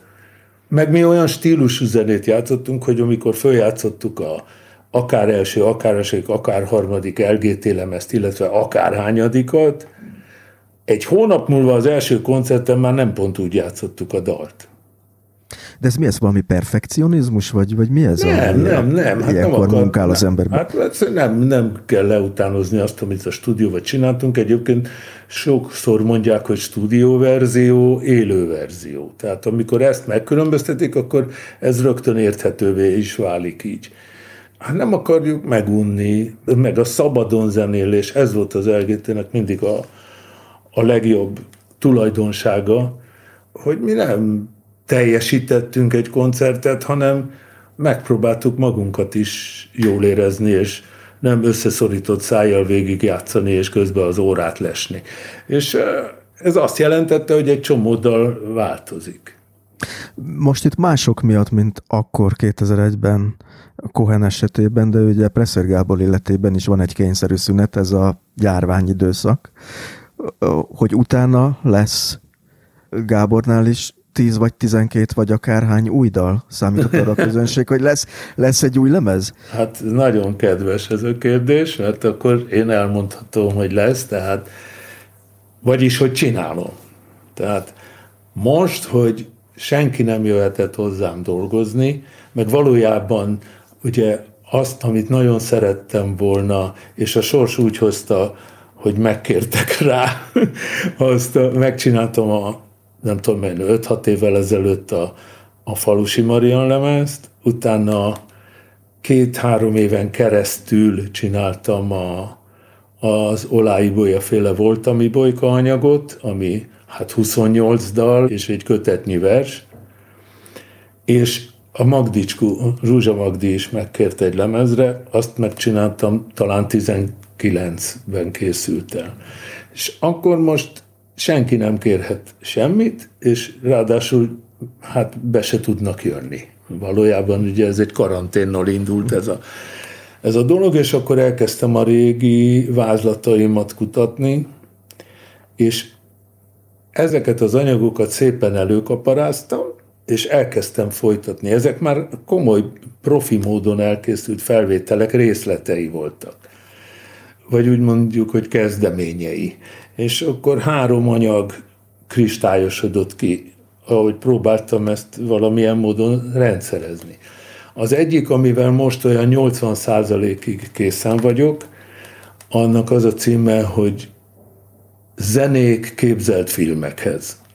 És az egy hangszeres dolog, és hát már csak azt várjuk, amikor majd összejöhetünk az élő hangszereken játszó kollégákkal, minden, ami más, az, az elkészült. Akkor olyan pff, 50 százalékos állapotban lehetek az új dalokkal, amik még nem kristályosodott ki, hogy, hogy kik lesznek a vendégek benne, főleg, hogy kik énekelnek velem. És a harmadik anyag pedig, amikor én Hát lassan tíz éve, nem tudom mikor, megcsináltam a Parti Nagy Lajos versekre a Rutinglitang könyves lemezt, vagy, vagy hát én a lemezt csináltam, nem a könyvet, az azt hiszem 34 vagy 38 vers, nem tudom, sok. És akkor, akkor én valójában körülbelül 60 versen dolgoztam. 60 versen? Körülbelül annyinak készültek el ilyen kezdeti, mi úgy hívjuk, hogy demo felvétel, meg, meg ilyen-olyan variációi, És akkor azt gondoltam, hogy ezt nekem be kell fejezni. Egy csomó szempontból azt, azt gondoltam, hogy ezt nekem, ezt az anyagot be kell fejeznem. Persze bele, bele raktam most már újabb azóta született verseket is, más költőktől is, úgyhogy tehát tulajdonképpen rengeteg anyag van most, hogy egyáltalán mi jelenhet meg, meg hogy mikor leszek kész, mert valamikor most lett volna egy évvel ezelőtt az a három koncertem a kongresszusiban, ami már kétszer lett elnapolva a, a Covid miatt, és ugye a jövő tavaszom eleje, vagy a tél vége, tavasz eleje, az rámegy arra, hogy március van kitűzve, hát most már nagyon remélem, hogy több gond nem lesz. Úgyhogy eh, tulajdonképpen egy picit zaklatott vagyok emiatt, hogy, hogy túl nagy a halom előttem. Ön érzett valaha ilyet, hogy mint a Barta azokon a felvételeken, hogy nem megy tovább? A zenével? Nem zenélek többet, nem kelek föl, nem érdekel. Azért hiszem, hogy az a jó válasz, hogy nem, mert a zene nem csak arról, tehát nem csak a, a nyilvános része számít a zenének. Tehát az, hogy egy dalból lesz-e ismert dal, vagy hogy nyilvánosságra kerül, az egy másik dolog. Először a dalt kell megírni, és először a dalról kell gondolkodni, vagy a dalt kell hagyni, hogy kiszaladjon. Így aztán azt gondolom, hogy, hogy, hogy nem, nem jutott eszembe soha, mert az érdekelt engem, hogy, hogy, hogy mi a következő dal, vagy van-e. Ugye kérnek tőlem tanácsot, mert hát én már olyan öreg vagyok, hogy azt hiszik, hogy tudok valamit. És akkor szoktam mondani, a, voltam ilyen zeneszerzőknek volt ilyen összejövetele a BMC-ben, fiatal zeneszerzők, a Budapest Music Centerben, és, és akkor ott beszélgettünk a könyvtárban, és akkor kérdezték, hogy de hát, hogy, hogy mit mondanál, tehát ismerjük ezt a, mit mondott Keith Richards a fiatal zenészeknek, ugye ez a híres zenész történet, hogy és milyen tanácsal engedni útra a fiatal zenészeket? Koncert előtt menjenek pisilni. És hát ez ő a legzseniálisabb őrült, aki, aki a rock and piacon valaha is megjelent. És akkor én, én is ugye igyekszem, de hát én, én, én, én mindig igyekszem komoly lenni, mert hát azt várják el tőlem, hogyha már ennyire öreg vagyok, és akkor mondom, hogy, hogy merjél megharcolni az állam, merjél a, nem ezt mondom, mert ezt, ezt nem szeretem, ezt a közhető megharcolni az álmaid, de csak most a Barta járt a fejembe, hanem hogy merd megvédeni az érdekeidet, mert senki más nem fogja. Senki más nem fog érted kiállni, hogyha te nem állsz ki magadért. És, és akkor azt mondtam nekik, hogy úgy kell szerintem a zenét kezelni, hogy azért nem hagyod abba egy este, mert ha reggel szarul érzed magad, akkor lehet, hogy az ad vigaszt, hogy odaültél a zongorához, és leütöd az első három hangot. Nem, hogy lehet, hanem az biztos. Az, az mindig ad valamilyen vigaszt, meg valamerre elvisz, amire nem tudsz zene nélkül elindulni. Vagy amerre nem tudsz zene nélkül elindulni. És én ezt így gondolom, tehát én nem azért nem hagytam abba, mert annyira jó volt minden, hogy az ember ilyet nem hagy abba, mert nem azzal kell törődni, hogy, hogy éppen mennyire jól megy a szekér, vagy hogy éppen tudom én, kaptál egy jó kritikát, vagy rossz kritikát, hanem azzal kell törődni, hogyha, hogy, hogy, hogy dolgozik-e belül valami, és ha dolgozik, akkor tessék oda menni az ongorához, mert anélkül viszont, hogy oda mennél, anélkül nem sok minden történik majd. Akkor viszont nagy valószínűséggel egy, egy jobb dolog is történhet veled.